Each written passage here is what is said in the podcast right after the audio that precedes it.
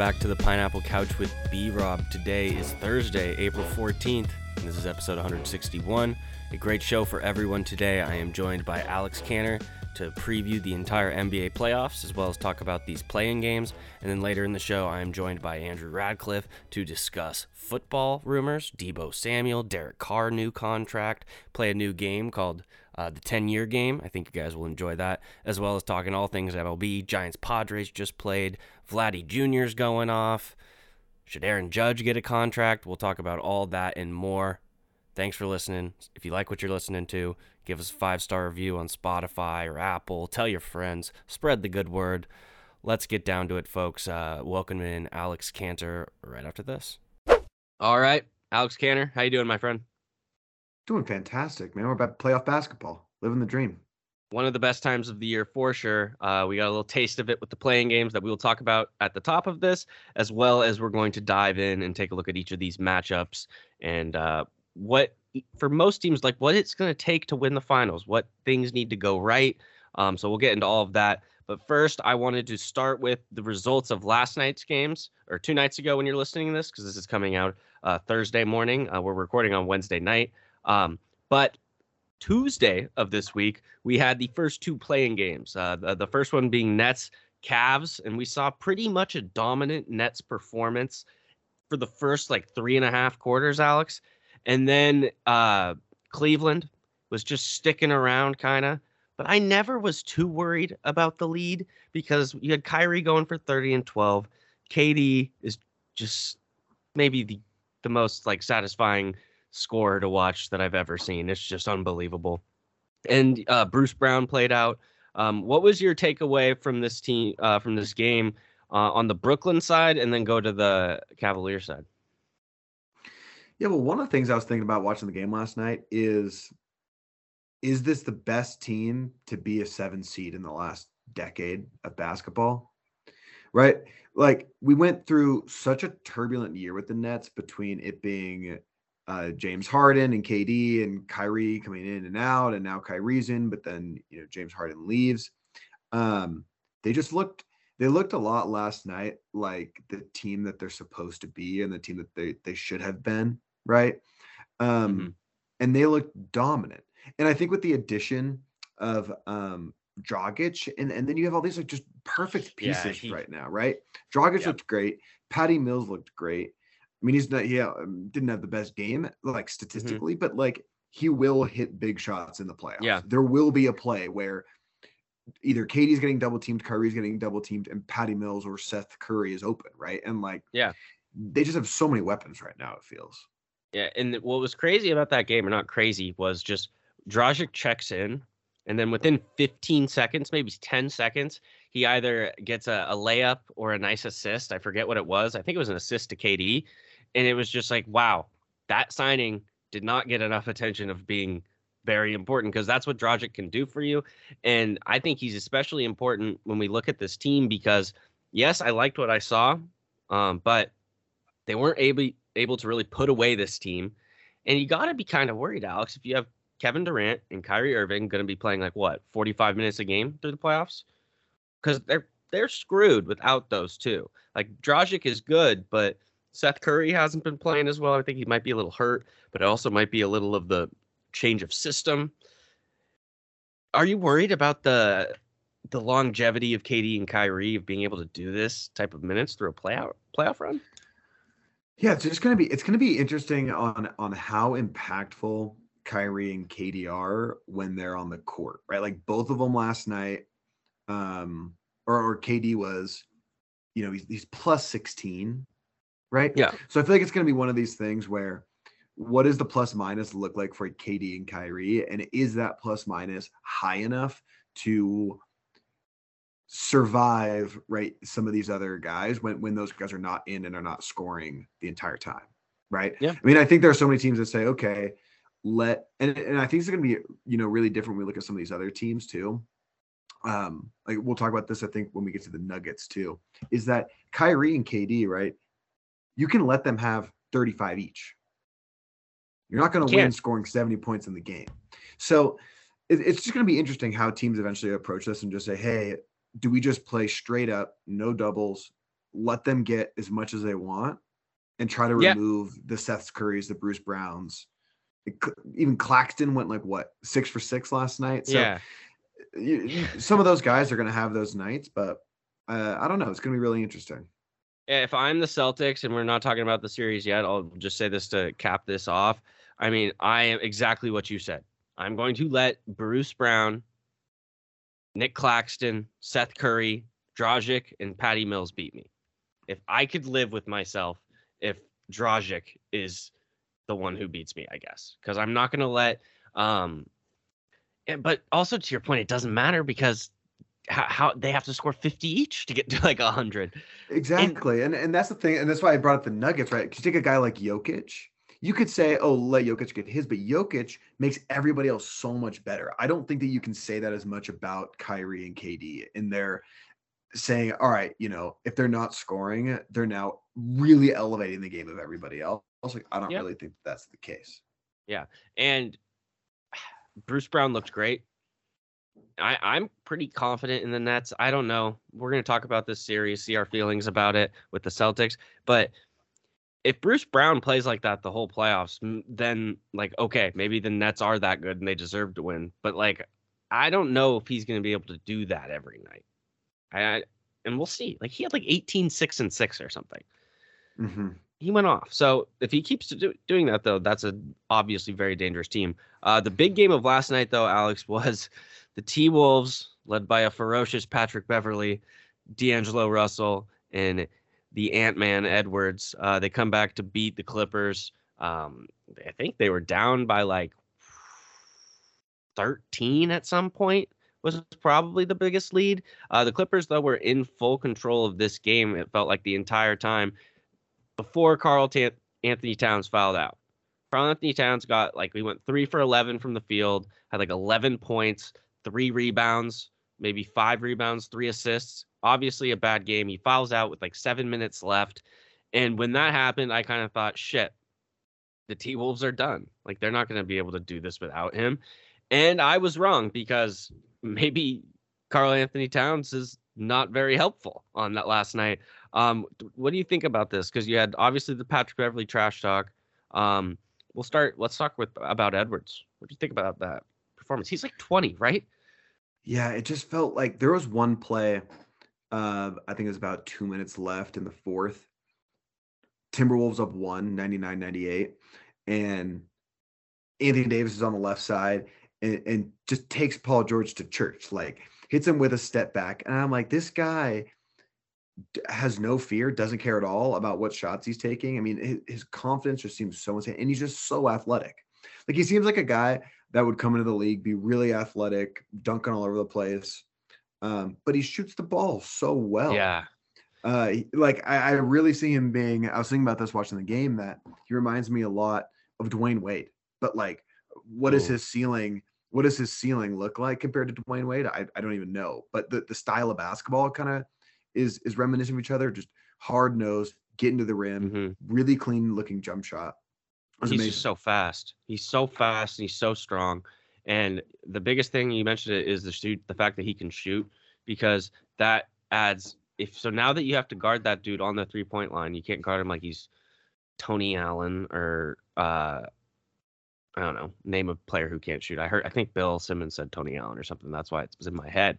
But um, you have to guard him, and he's so fast and strong. He, no one can stay in front of him Mhm. it's just an impossible task. And the fact that he's developed a jump shot so early, he's going to be a nightmare. If that dude shoots like fuck, if he shoots like 37% from three, at least, like he's a nightmare to guard because no one wants to go up with him when he's going to the basket because he's going to dunk right on you. And he's just, he's got that uh, like killer instinct, I feel like. Mhm. And no moment is too big for him. Uh, and I really felt that last night. No, I agree. I agree. I mean, he shot he shot fo- almost fifty percent from the field last night, Mhm. um, and he's just going to always have that high of a percentage. I feel like in his career because of his ability to also score at the rim. I mean, he went up so many times. There was one play where he took Paul George to the rim and just threw him onto the ground.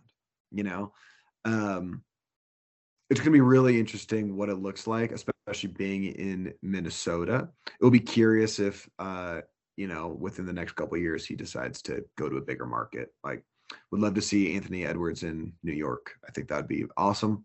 But you know, Karl Yeah. Anthony Towns is stuck around, so we'll see. Yeah, well, let's talk about KAT. Um, just a really bad.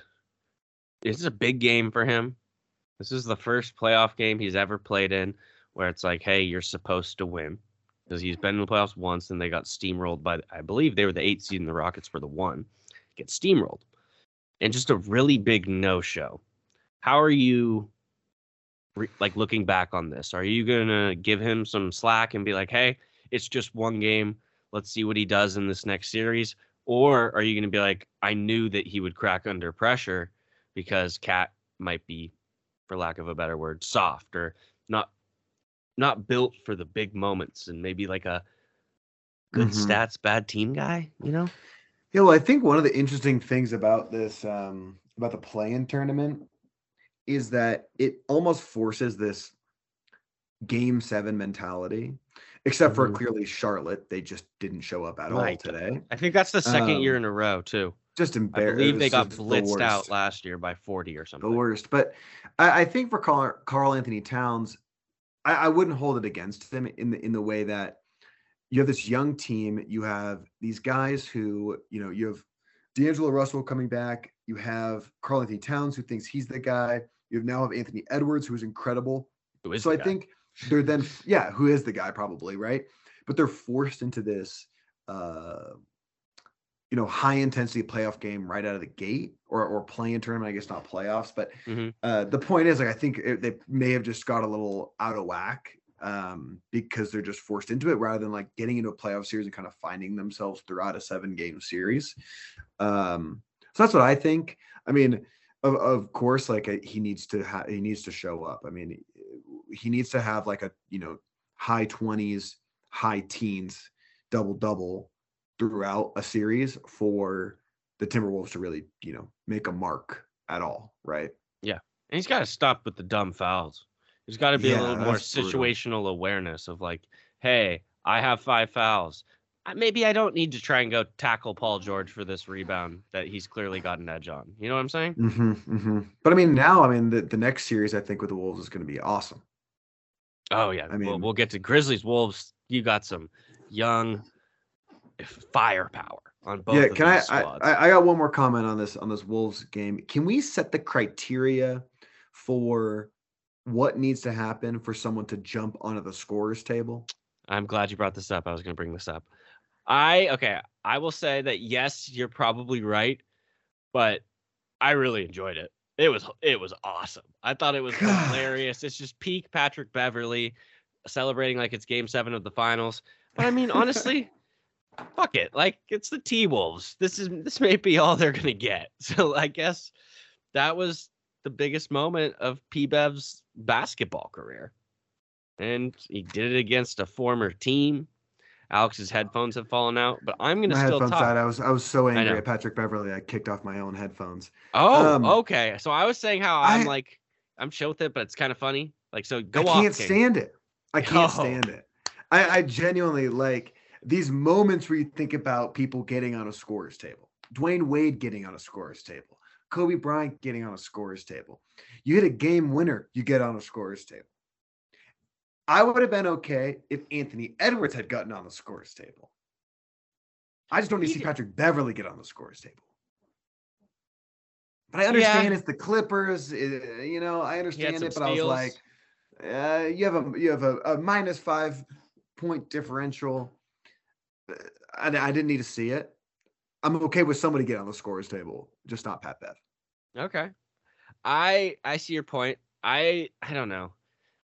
Whenever Patrick Beverley plays the Warriors, I go back to just hating him so much.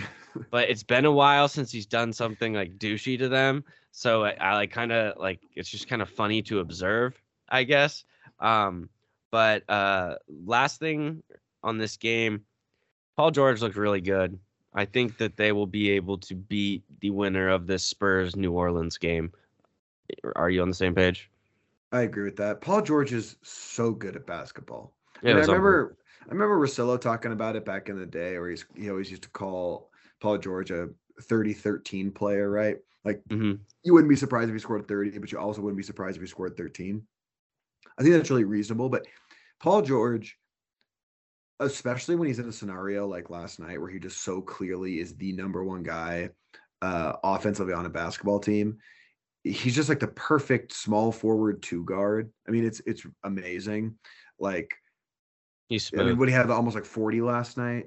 yeah. Uh, Just he's clutch he's threes. incredible. Yeah, he's incredible. Um, yeah. So uh Hawks Hornets happened. Not much to say there. The Hornets laid an egg. Uh the Hawks will be a dangerous eight seed if they are able to beat the uh, Cleveland Cavaliers. Uh, Spurs Pels happening right now. We'll talk about that, maybe update you as we're going on. Let's go to the Western Conference and take a look at the first playoff matchup we're going to talk about, Alex. It's our very own Golden State Warriors versus the Denver Nuggets. Um, before we get into this series, it's a 3 6. The biggest question, Alex, is the Steph Curry injury. He's missed the last month, three weeks of the season um, with a ankle injury because Marcus Smart's a dumb fuck. Um, I am under the impression that he probably, if we needed him to, could have been back a week or two ago. And I think he'll be ready to roll. I think they're purposefully not telling everyone because you should do that. It's the playoffs. I would be stunned if Curry is not out there for game one. What is your take? I agree. He practiced fully today. Yeah, I watched some videos. It's like this dude's playing. He looks good. Um, I agree. I mean, like if if it gets to the point where he's not feeling great, maybe his minutes are less. But I would also be very surprised if he doesn't play. Um, and it's gonna. be I mean, it's gonna be critical. I mean, Klay Thompson said it when he was getting interviewed after uh, the Pelicans game last week, where he said, you know, uh, Curry is our our leader, and we'll go as far as he takes us in a lot of ways, right? I mean, without Curry, the Warriors are gonna have a really tough time. Yeah, really tough time. um, but with Curry, they have a lot of pieces that could make themselves very, very dangerous. Um, so well, let's talk about like what the what the plan would be for the Warriors. What needs to go right for them to win the title, and obviously this series. We'll get to that more when we talk about the Nuggets. Um, obviously, number one, Alex, is Steph Curry's health. We know that. What we saw in the last two weeks, three weeks of the season between Klay Thompson and Jordan Poole, I'm ready to say that Klay Thompson is back. He is firing. I am very confident in Klay. Jordan Poole has turned into a not a superstar, but unbelievable basketball player and shi- and is playing big in the fourth quarter and hitting some big shots. Um, those two need to do that for the Warriors to win it all. That is crucial. Do you have any concerns about either of them in the playoffs? Because maybe this is me being a homer and optimistic. I'm 100% confident in Klay Thompson because that's dude that dude plays well in big games. And Jordan Mhm. Poole, I think, has shown me enough to where I I trust him. What's your take on those? I, I feel similarly in regards to Klay Thompson. I think that Okay. one of the nice things about Klay Thompson is that he has no um he he can miss 10 shots and he'll shoot the 11th, right? So Yep. he's such a good shooter that uh, it's not going to really impact him. Um obviously, you know, we're not going to have that two-way Klay yet, right? Um I think he's still getting back defensively in a lot of ways. I think with Mhm. Jordan Poole when you talk about a 30-13 guy, Jordan Poole is that for me right now. Um, and I think in a lot of ways, if Jordan Poole is on the higher end of the 30 or 13, will be really good. But there will be times where Curry is off, Klay is off. Jordan Jordan Poole has to be that guy, right? Um, and if he is that guy, then I think we're in a really good spot. But if he gets out of whack and starts taking, you know, poor jump shots, like he hasn't played in a whole lot of really big games like some of these other Yeah. guys. Um, if there's a way that the Warriors can get him in comfortable positions early in the playoffs Mhm. to where he, you know, every shot isn't a make or we miss and we're out of the playoffs type scenarios where he can get, Yeah. you know, his feet on the ground and feel comfortable. that would be great. I think for me, in a lot of ways, the X factor for the Warriors is going to be Draymond. You know, Yeah, when we think about some of the teams that we're going to Yep. play in the West, Jokic, Ayton, Jackson Jr. Jackson Jr., right? So it's going to be whether Draymond can not necessarily guard these guys and be the best, but can Draymond structure our defense accordingly to where we're not just going to get crushed on the inside for the next 16 games and Mhm. 16 if we win. But point being, that's to me is just going to be critical. I mean, we can have Yeah. Steph Curry can score. It's like the same thing that we talked about with the Nets, right? Steph Curry can have 40, but if DeAndre Ayton is having 27 and 14, it's going to be really hard to beat some of these other teams. Yeah, and so that is probably the biggest X factor. You're right. Um, so and with the thing with that is it's all on his health, in my opinion. Because if you have a healthy Draymond, I am confident of him and Looney being able to throw something at Jokic. I am. Jokic is going to get his, and I'm going to accept that. But Draymond is a good dude to throw at him. I also, if I have a healthy Draymond, I am not afraid of DeAndre Ayton. He Draymond can do things throughout a series where Ayton doesn't scare me. They can throw other people at him, like uh, Kevon Looney, who Jesus, we're trusting that dude a little too much, but he's not Iron Man. Played 82 games, um, and then Jackson Jr. Does he scare me? Having Draymond on him, no.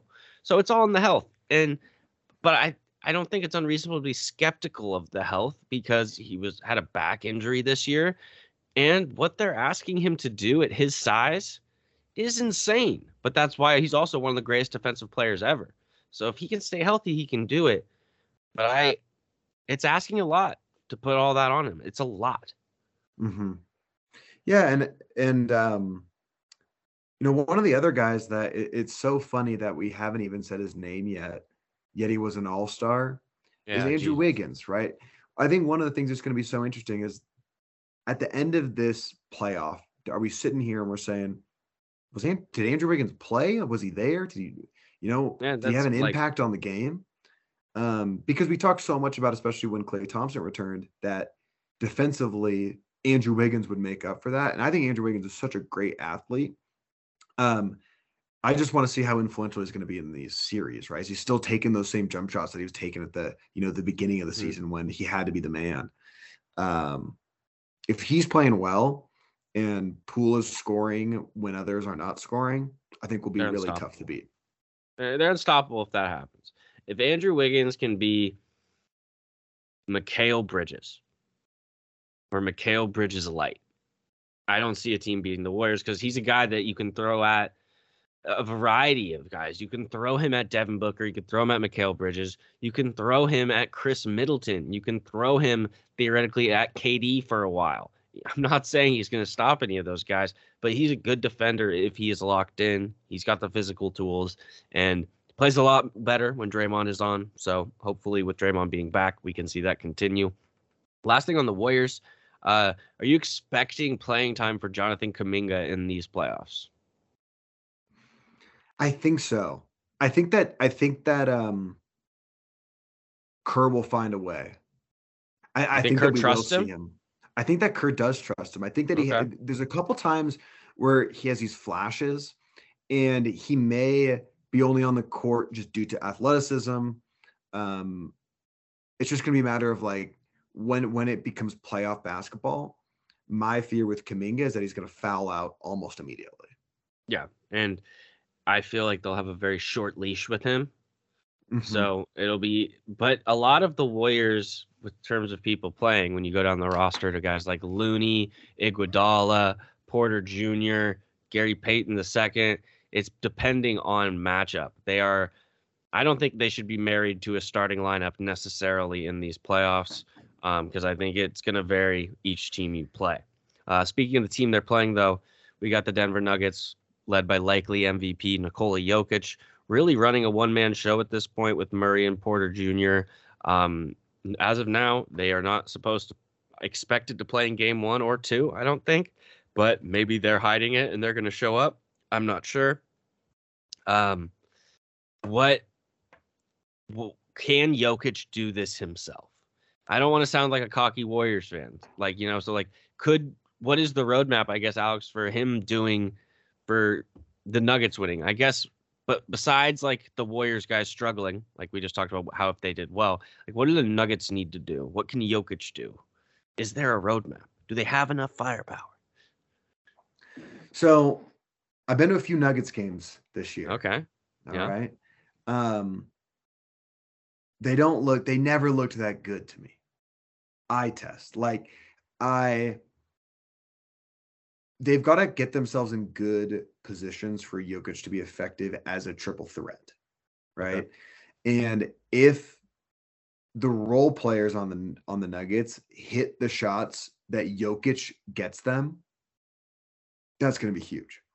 But you're depending um, on those outer guys, though. Yeah, hundred percent, hundred percent. I mean, that's the difference about like Jokic and, and some of like the KD. It's gonna be really interesting because Jokic will help his players get theirs, as opposed to it mm-hmm. being just KD and and he's doing his own thing. Um, KD had a lot of assists last night, but I know what point you're making. Yeah, I, just, yeah, I, didn't exactly, want some exactly. angry troll to come at us about KD. Like, we both know KD is very good. I know what point Alex is making, though. yeah, it's just and it's for the same reason that KD is not yeah. in the MVP conversation right now, right? Yep. There's just so many tools in Jokic's tool belt. Um, but you take some of these other guys, like uh, like is Austin Rivers going to do anything in the playoffs? Um, not a good place to be. Yeah, even and and you know, I was talking with uh, my friend Grant the other day. He was saying mm-hmm. w- one of the things that he was going to be curious about is what does the the Bones Hyland Jordan Poole plus minus look like at the end of this series? Ooh, what a so that's a that's a, that's a really interesting idea. Like which one of these guys just plays above their pay grade? Heat check. Who who can go give us them a heat check and maybe steal a game if you're on the Nuggets side? Um.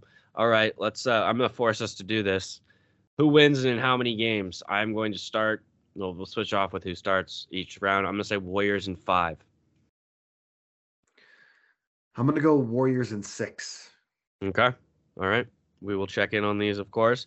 Next series we have is the 4 5 matchup in the West Mavericks versus Jazz. Uh, there's a lot up in the air before the series happens, folks.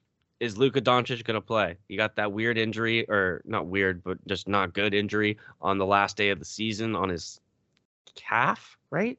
It was his I believe. calf. Yeah, and um, everything about the Mavericks depends on him. If he's not playing, they're screwed. If he is, I think they've put uh, some good pieces around him this year, and I think that I would expect them to pretty easily dismantle the Jazz. But if you have no Luka, I could see the Jazz winning pretty easily. Uh, what's your take on? I mean, that's it's hard to give a take, but what do you think about it?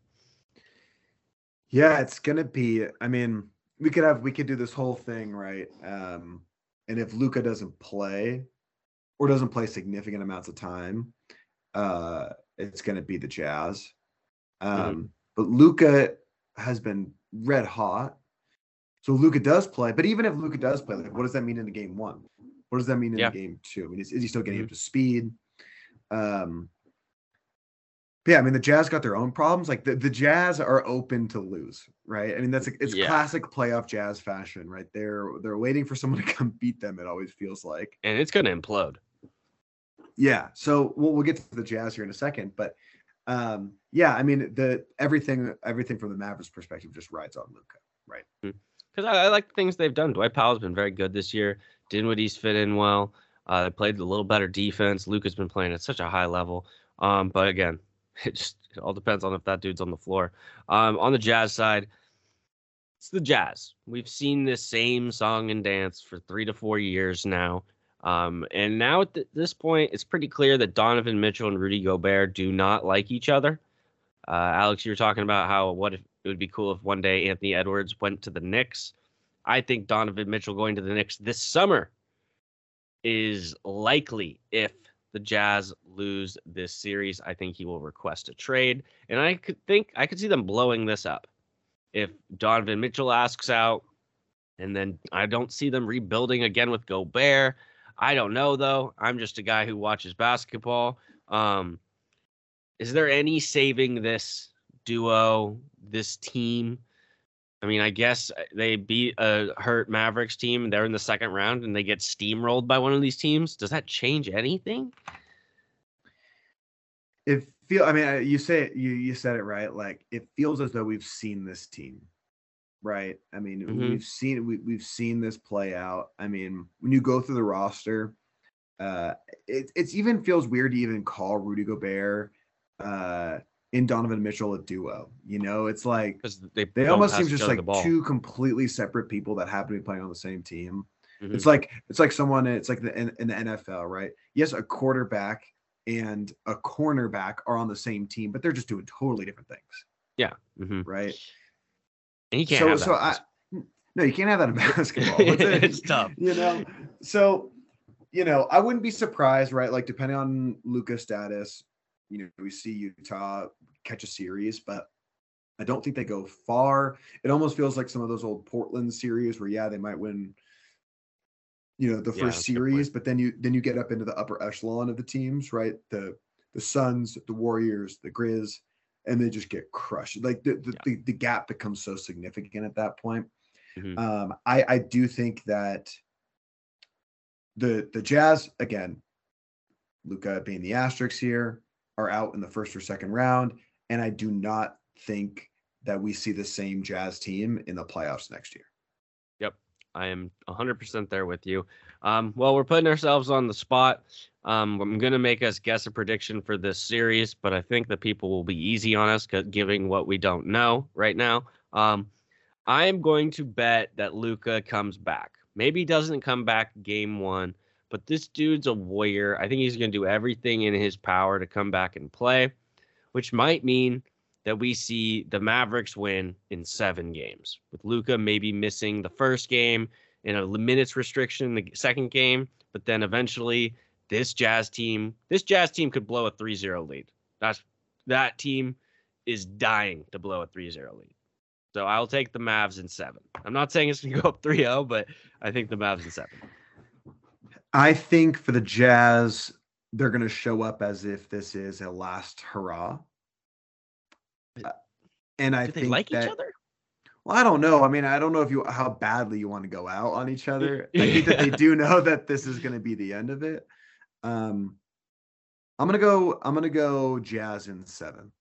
All right. Well, hopefully we get a seven game series. That'd be exciting. I would love to see Luka come back from down like he Luka comes back and they're down 2-0 and he's like, "All right, I'll do it." So that would be great to Yep. see. Yep. Next uh series, this is going to be a fun one. This is going to be an incredibly fun one. Grizzlies T Wolves. We saw the T Wolves get in as the 7 seed last night in the play-in tournament or two nights ago, excuse me. Um before we get into I guess we uh, we can explore the players on both teams in these scenarios based on this question.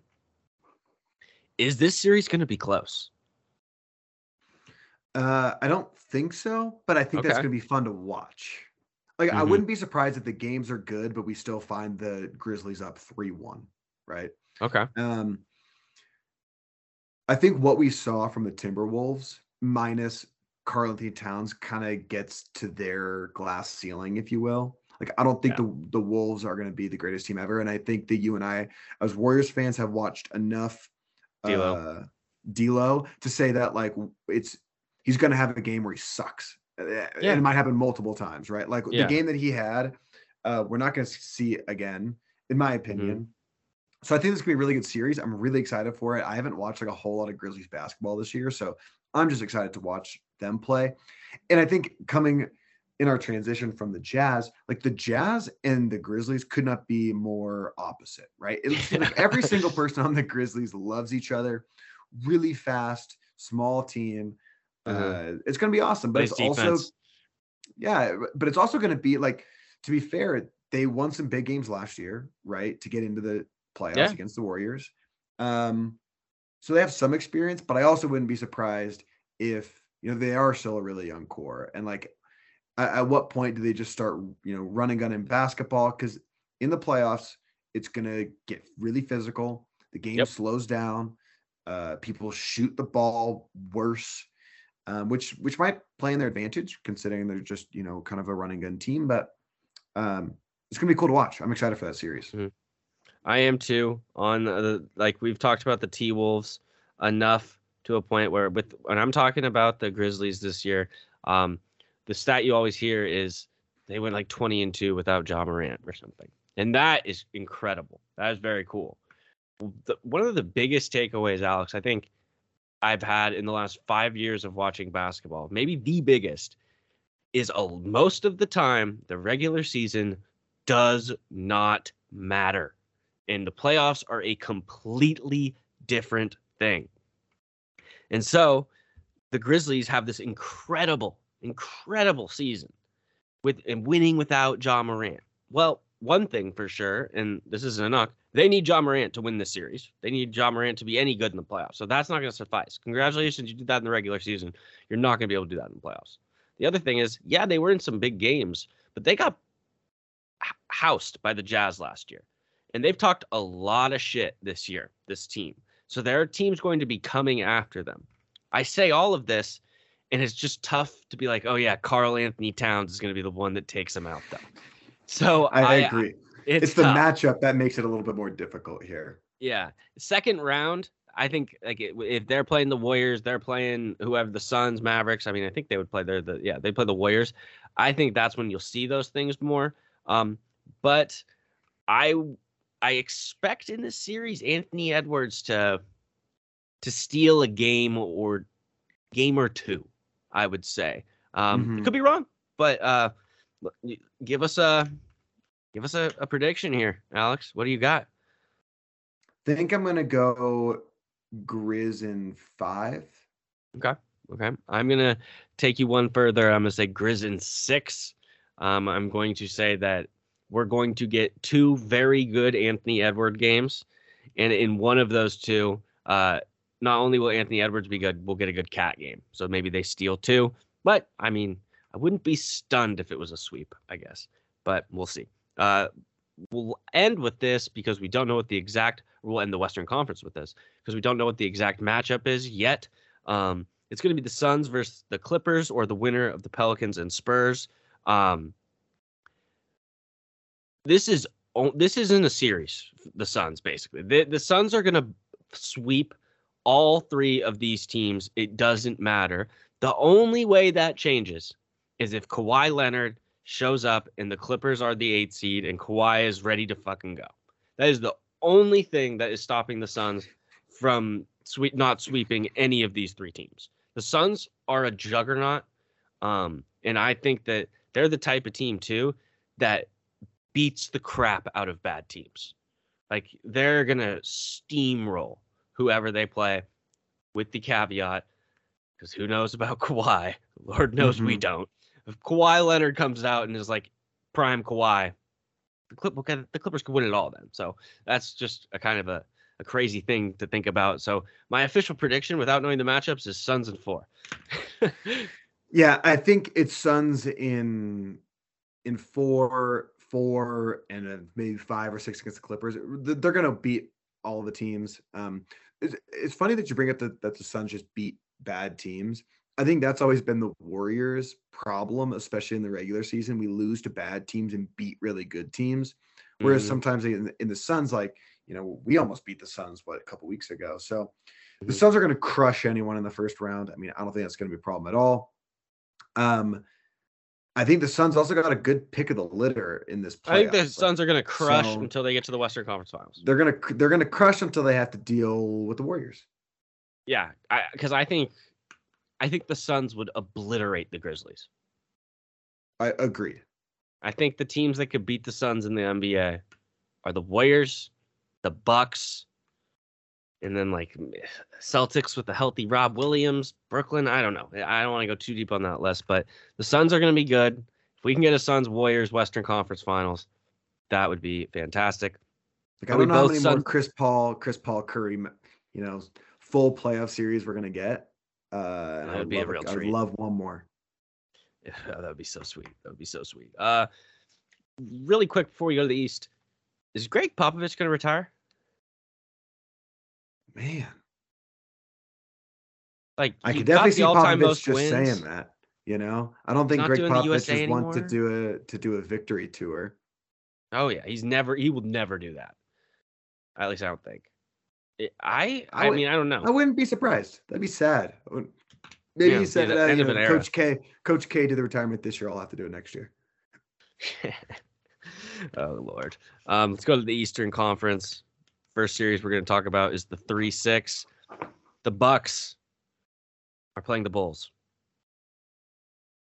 This series will be a rout. It's going to be Bucks and four.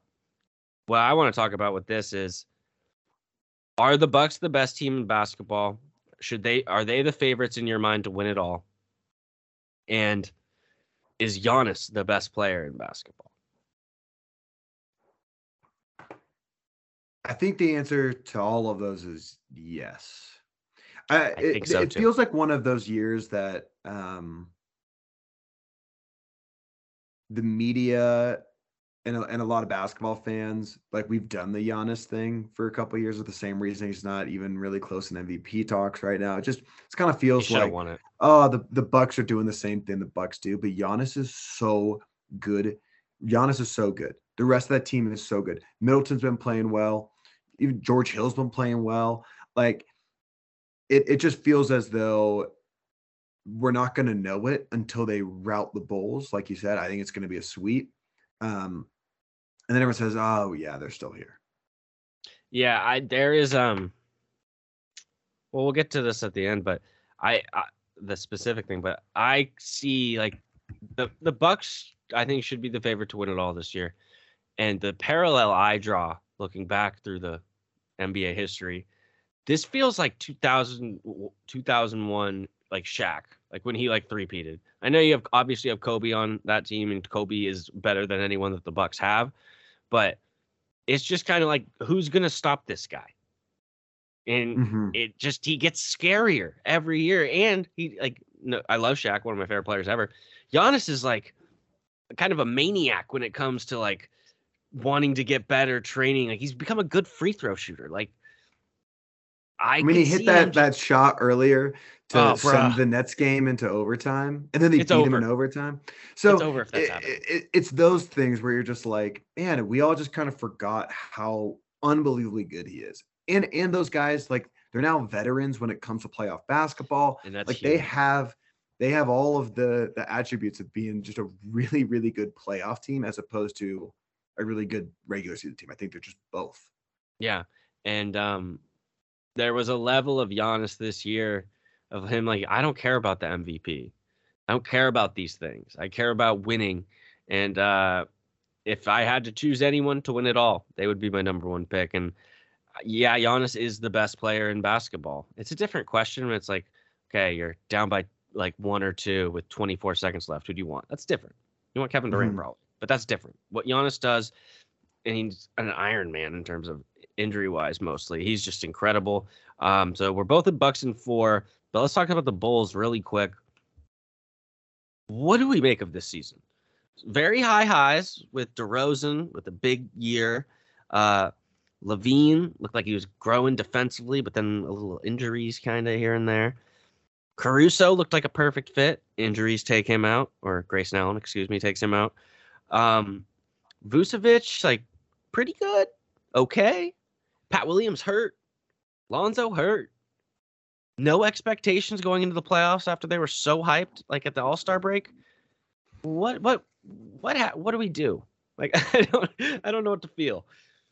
Yeah, I think um it it feels like this whole narrative. I mean, obviously, this whole narrative is so different if they had the same season, but if it was flipped. You know, like Oh yeah, this this this team seems like a team that is going to go on a run. Like they're all such good athletes and are really skilled basketball players. It just never felt like they had the consistency to win over the course of a 72 game season. Yeah. Um, if they had started off slow and then started hitting their their like their basically the beginning first third in the in the last third, um, I think this whole Completely story looks a lot different, even if their record is the same, right? Yeah, you're right. Um, but yeah, injuries are really hard to deal with, and not even that the player is out, but now they have just all these rotating. I mean, how many times have they started with the same five in the last, you know, three Probably not very much. So it's a bummer to see. I mean, uh, we were just talking about that before the pod started. They were my they, they were my sneaky championship team. Um, obviously I chose that wrong, but you know, it, it, it they they had some fun attributes of a, of a playoff team. I'm glad they're in the playoffs. Obviously, I think it's gonna be fun to mm-hmm. watch them for a bit. They're gonna get crushed, but um, it was cool to see DeMar DeRozan be good. Honestly, like it was cool yeah. to see Zach LaVine be good. Uh, and Lonzo was good at bas- Lonzo was good, and um, I think if they have a healthy. if they have another go at it, same core next year. I mean, I think that uh, I don't think that they're a championship caliber team in any sense. Like you need a superstar to win a championship. If that, yep. like you you have to have a superstar. And I don't I don't think they have that. But nonetheless, great team to watch. Yep. Um, so we're both a sweep on the Bucks Bulls. We'll go now to the 4-5 matchup, which is the 76ers versus the Raptors. A couple notes from the top. Uh, so Thybulle will not be allowed to play in road games because of Canada, right? And you can't be unvaccinated. I just really quick. I mean, like, kind of seems like a weirdly unfair advantage to the Raptors in a way. Like, I'm not, I'm not trying to get into. Do you get the vaccine? Do you not? Just a kind of little, little part of me is just like kind of unfair.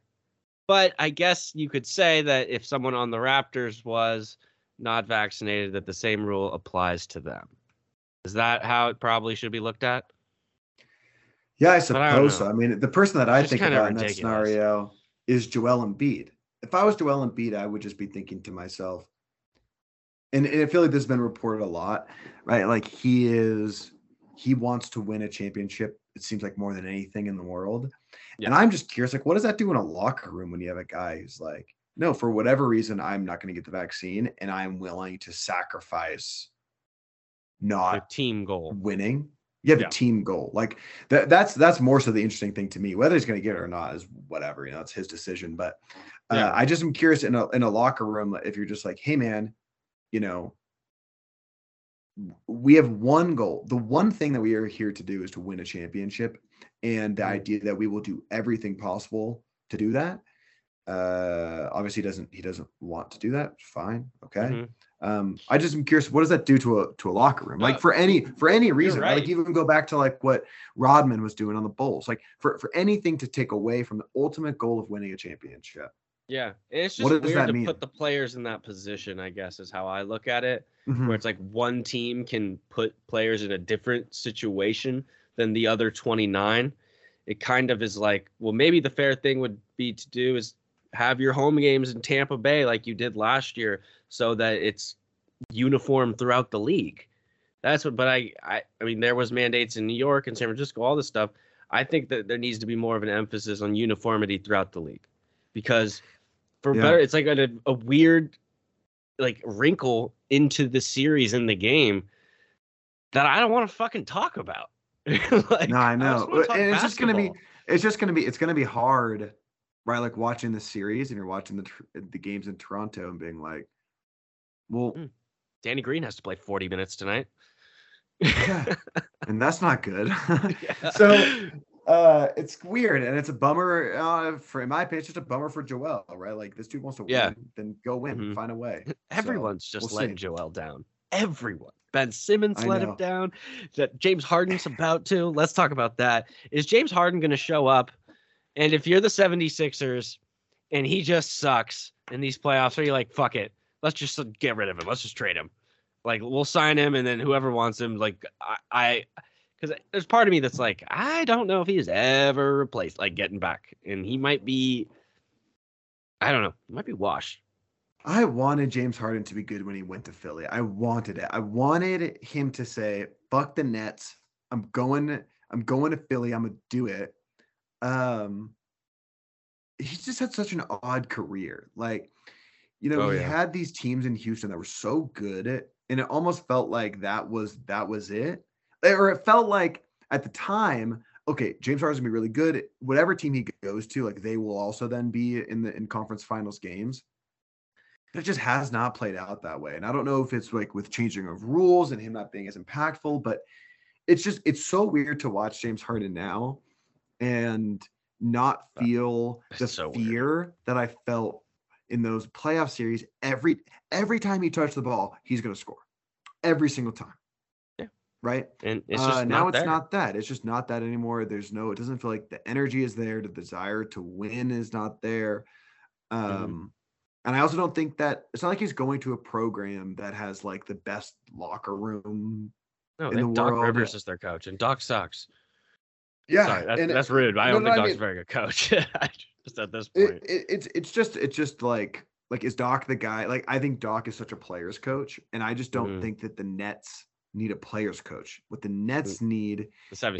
is or yeah, the seven what, what the 76ers need Yeah. is not a it's not a players coach. They need an X's and O's guys. It's Mhm. like, hey, this is what your role is. This is what you need to do on the basketball court and win in that fashion. Um You know who'd be great for not them? not Nick Nurse. Nick Nurse would be a great. Yeah, Nick Nurse. So a guy just like not put up with bullshit and be like, we're here to play basketball and not Yeah. all this other foo foo. hmm Um, on the side of uh, last thing, because we're talking about all this with all this shit, Embiid's not going to get the MVPs, having to deal with all this crap. There is a possibility that we just see Joel Embiid go out and put like 44 and 12 every night and something incredible. And I don't want to rule that out because the Raptors are a very good defensive team, but there's only so much you can do to stop Joel Embiid. Yeah, I think, and we've seen this happen before. I, I think that the I think Philly will beat Toronto, Mhm. and I think watching the series in which because Philly's not going to win the championship, but I think watching the series in which Joel and the Sixers lose is going to be like in the movies where you're watching like the Gladiator and it's like their final stand and they're like getting shot with arrows uh, but they're like still killing guys. You know, it's gonna be like that where you're watching, Yeah. you're like, oh my god, he's still playing, he's still going, he's still dunking it, and he wants it, but they're gonna lose. You know, Yeah. it, it it's gonna feel like that, um, which sucks, which sucks. Yeah. but It's unfortunate. It's unfortunate. Looking at the Raptors side, Pascal Siakam, not a superstar, but he's incredibly undervalued, and he's been huge for them this year after a disappointing year last year. Uh, Scotty Barnes is going to be a problem in the MVP or in the NBA. He might be the rookie of the year this year. I mean, and obviously we know about Fred VanVleet. We know what we can do, what he can do. If you were to tell me that the Raptors beat the 76ers, I'm not shocked. Again, I'm not picking the Raptors in this series. I'm with you. I think the Sixers will win, but I'm not surprised if the Raptors do because of those guys we mentioned. And I believe that Nick Nurse is probably the best coach in basketball. I mean, you got to put Erik Spoelstra in the conversation, and Monty Williams is great. Um, I, there's a lot of guys, but um, I think Nick Nurse. I'd take him probably over anyone. yeah, Nick Nurse, Clutch Sports, saying, but yes, What? Um, What? yeah, I'm pretty. Nick Nurse is uh, Clutch Sports guy. You're kidding. Okay, he's not the best coach in the NBA. Spo is.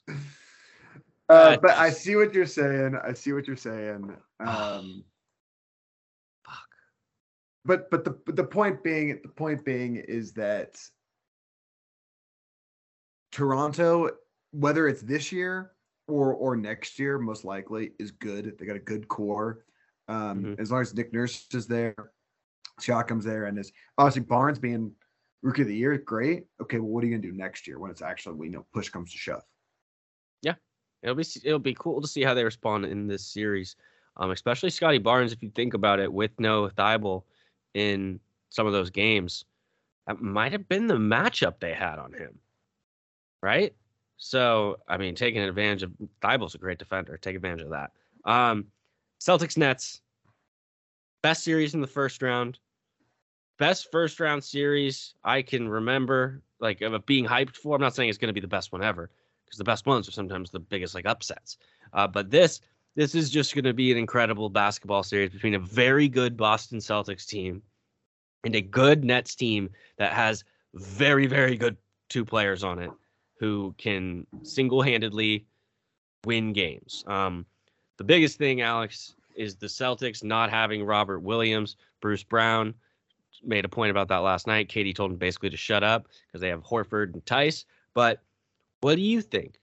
Are the Celtics going to be able to beat this Brooklyn team without Rob? Oh, really quick, without Rob Williams, but How many games do we have the 76ers beating the Raptors in? I have them beating them in seven. I will also go seven. Okay. Yeah. Good, good, good. Um, the Rob Williams question though. I think it's going to be tough. Like, I mean, the Celtics have played really, really well. I think what I'm going to be just so curious about is just how dominant. I, th- I feel like it's going to be one of those games. Well, we'll know game one, you know, um, or one of those series that we'll know game one.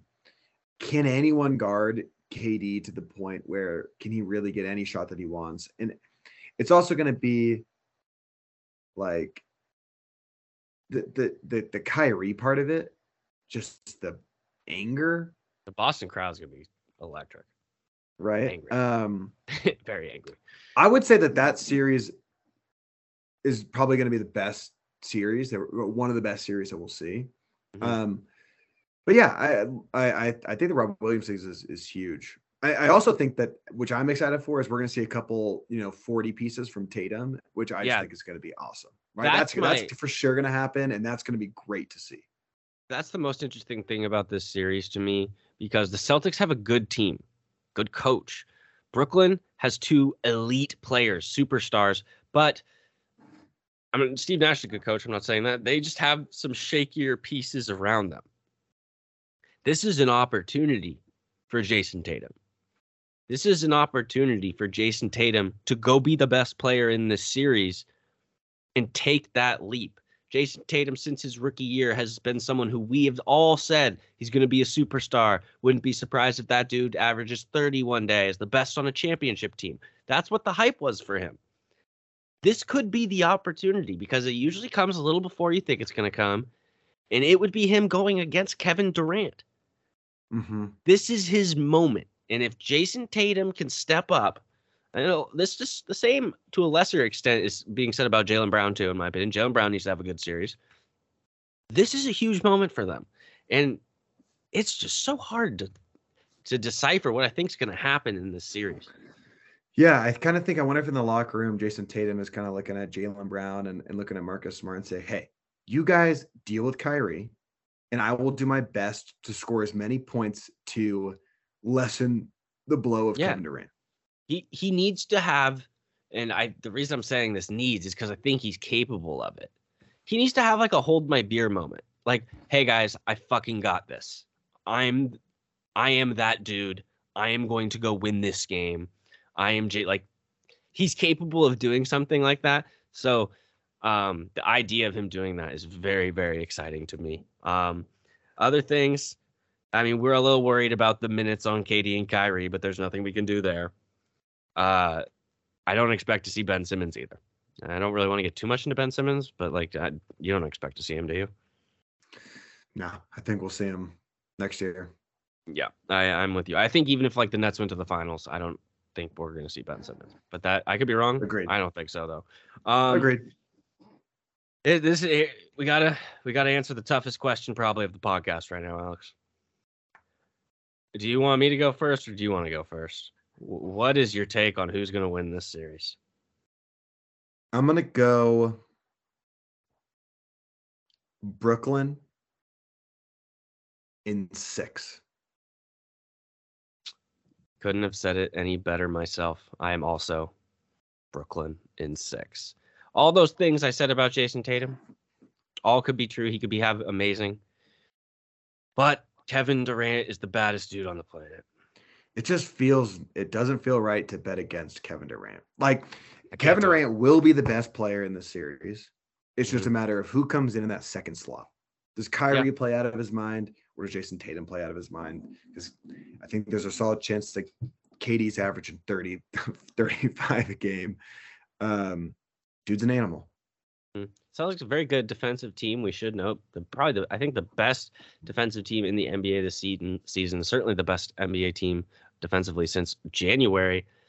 It'll be curious to see. I'll be curious to see what they throw at Durant because the last night in Cleveland, Durant had like seven or eight assists because they were throwing so many doubles at him. And the Mhm. Celtics are a good defensive team. Um, and I believe Udoka was the assistant coach of the Nets last year. But I don't know how much that helps you against Kevin Durant. So Yeah, you we'll can have the whole rule book of Kevin Durant, and I don't even know if it would help. But yeah, it's gonna be awesome. I can't wait. All right, so we're both at Brooklyn in six there.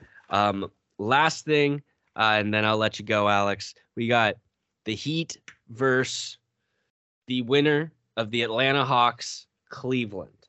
Um, first question Who are you taking? This will be tonight when this releases. This is releasing tomorrow afternoon, so this will be before the game. Who are you taking in Atlanta, Cleveland, and why? So I'm gonna take Cleveland. I'm gonna take Cleveland. Ooh, I think okay. that Cleveland is like the better team. I think that Trae Young is probably still the best player potentially. Mhm. Um, but I didn't think. I think that I think the Cavaliers played worse than they are against the Nets. I agree. Um, and and I I think top to bottom, I, they're just a really interesting team, and I think that they want it really badly. I think we've talked about this so much with about the Hawks this year. is It always felt to me like the Hawks, right? They have a good year in the bubble, and then it felt like they expected that to happen again, and it just Yeah, doesn't really happen. Mhm. Uh, so I think for me, I think the Cavs want it, and I think the Cavs are hungry, and Okay. um, I'm gonna go. I'm gonna go Cavaliers. I'm gonna go Cavaliers. Okay. I um you mentioned how you think Trae Young can be the best player in the series, probably is. I that's me. I think the Hawks are going to win for two reasons. Primarily Trae Young. And that's no shot at Darius Garland. I think he's spectacular, but I just think Trae Young's that dude. He's gonna win this this big game. Um and two, while I think that you're right, the Cavs are a probably a better team and they do have a vet in Kevin Love who has been there, and you saw the importance of that in the Brooklyn game. Atlanta was just in the Eastern Conference Finals. A lot. eh, Darius Garland was Mhm. not. Evan Mobley was not. And I love. I like. I like those guys. They had good years. So I'm just gonna bet on the experience in this game. Um, but I guess it is in Cleveland. Yeah, and what does the energy look like, right? Like first time Yeah, Cleveland's been there since LeBron was there. I mean, it's just Oh, going to be interesting. Uh, it's going to be interesting to see. I think it's going to be a really cool game. Mhm. Uh, and and I wonder what it means, right, in a game like this to be coming off of a loss as opposed to a win. Like, what does it mean for the Hawks? Like, yeah, we just blew out the Hornets. All I saw that with the again. Grizzlies winning last year in the play and the Warriors losing to the Lakers, and the Grizzlies took that. So that momentum could totally be a thing. Yeah, Um, hundred percent.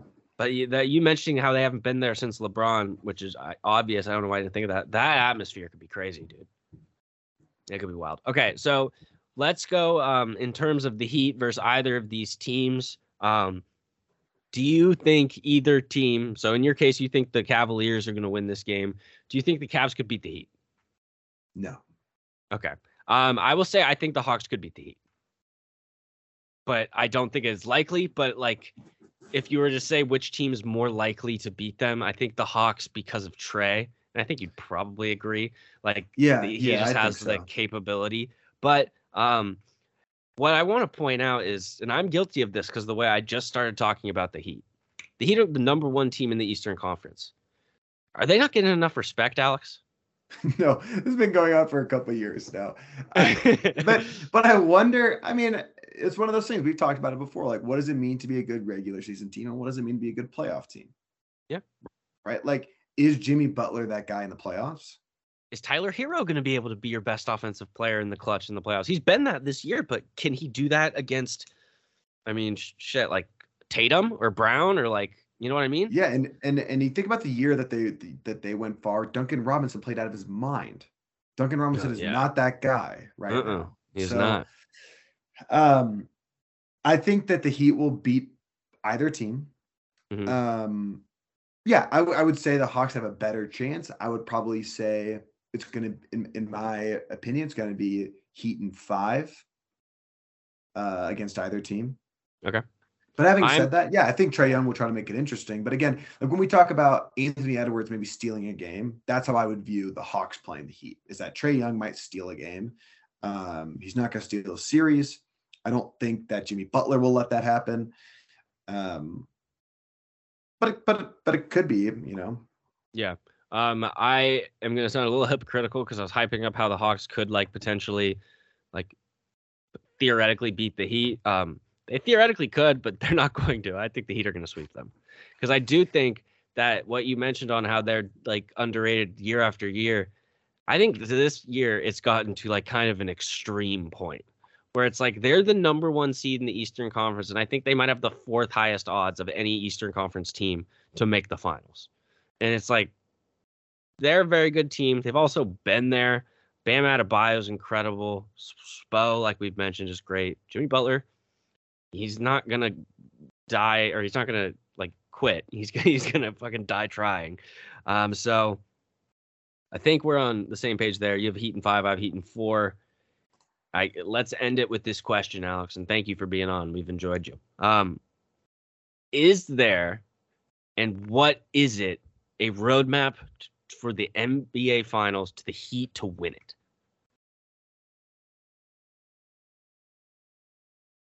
Is it possible? And I'll be because I'll go after and I'll be like I'll I'll brutally honest I, because I'm thinking about it pretty hard. Is it possible? Like, what could everything go right and we see Tyler Herro, Jimmy Butler, Bam Adebayo, NBA champions? Yeah, I would have to. I need to look at the bracket. It will not happen if they have to play. They're gonna play need- the winner of Philly Toronto, Okay, and that's key. so they'll get that that gives them a shot, right? and they're getting like- whoever between the Bucks, Celtics, whatever on that side of the bracket at home. Yeah, I mean. I think I think that that that is at least the minimum. If they had to go play uh, Brooklyn or they had to play Milwaukee um, in the semifinals, uh, they're screwed. Yeah. you're not going to beat both of them. But Mm. if they if you have to deal with Milwaukee, like let's say the Nets beat Boston, Milwaukee goes at it for a while, and then you just start like hammering Giannis again Adebayo's the another- guy. Maybe for another six games. Um, I think I think that there's a I think that there's a path there to get to the Eastern Conference Finals for sure. Um, Mhm. But then you're playing you're either playing Giannis or you're either playing KD. I just don't see him beating them. I don't know. I, I it's weird. Like I, I, why can I see like theoretically a world where they somehow make the finals, but I can't see a world where they beat the Suns or Warriors. Like I can't see them winning at all. I could see them somehow getting there, but I think the Suns and Warriors would both beat them, which is why like I can't. I also I don't really see them losing to the Bucks. I don't know how that could happen, but Yeah, I no, I feel. I feel And this is similarly. disrespect, baby. This, No, I know, I know. I think it kind of this, depends. Alex. It depends. It depends also probably on like what do those series look like, right? Like let's say, let's say uh 76ers beat Toronto, like can can Miami handle them in five? Just just keep rolling, right? Well, there's slugfests on the other side. Well, there's slugfest on the other side. That's a good point. But again, That- I mean they're, they're good. counting on that. Spole's the man. So Yeah. what can't Yeah. put it past him. Nothing better than the NBA playoffs, ladies and gentlemen. Alex is going to be back. We're going to be talking all about this. We're loving it. Um, enjoy. I hope you're enjoying uh, the play-in games as we've had so far. Enjoy tonight. Uh, we are going to have uh, probably New Orleans because they are up by 19 on the Spurs. We're going to have New Orleans versus the Clippers in Los Angeles. And then we'll also have the uh, Cavs versus the Hawks in Cleveland. And then the first round will be here before you know it. So, Alex, thank you so much for joining, my friend. It's always a pleasure. Yep. Thank you so much. All right, we'll be right back. All right, Andrew Radcliffe, welcome in, my friend. Good to be back, B-Rob. Got It some stories to talk about. Baseball is hot, and conveniently, we're recording after the Giants take two out of three against the Padres. Huge Awesome. stuff for the boys from the Bay. Um, we'll get to that. Also, a little programming note: the Pineapple Couch will be taking its yearly retreat to San Diego, as we do, and we will be headed back down for the Giants Padres series. I believe the weekend after Fourth of July. So, Pineapple Couch listeners, you know where we'll be. I'm sure you're gonna swarm us like you did last year. Um, okay, we're gonna talk all sorts of stuff here. We're gonna start with little NFL. I got a fun game for us to play, and then um, we're gonna talk all things baseball, and then a little rogue Star Wars question for Big Dog at the end of this. Um, but Andrew, the first thing is that I just want to talk about because there's really not too much concrete shit happening with it right now. At least is the Deebo Samuel contract situation or trade situation.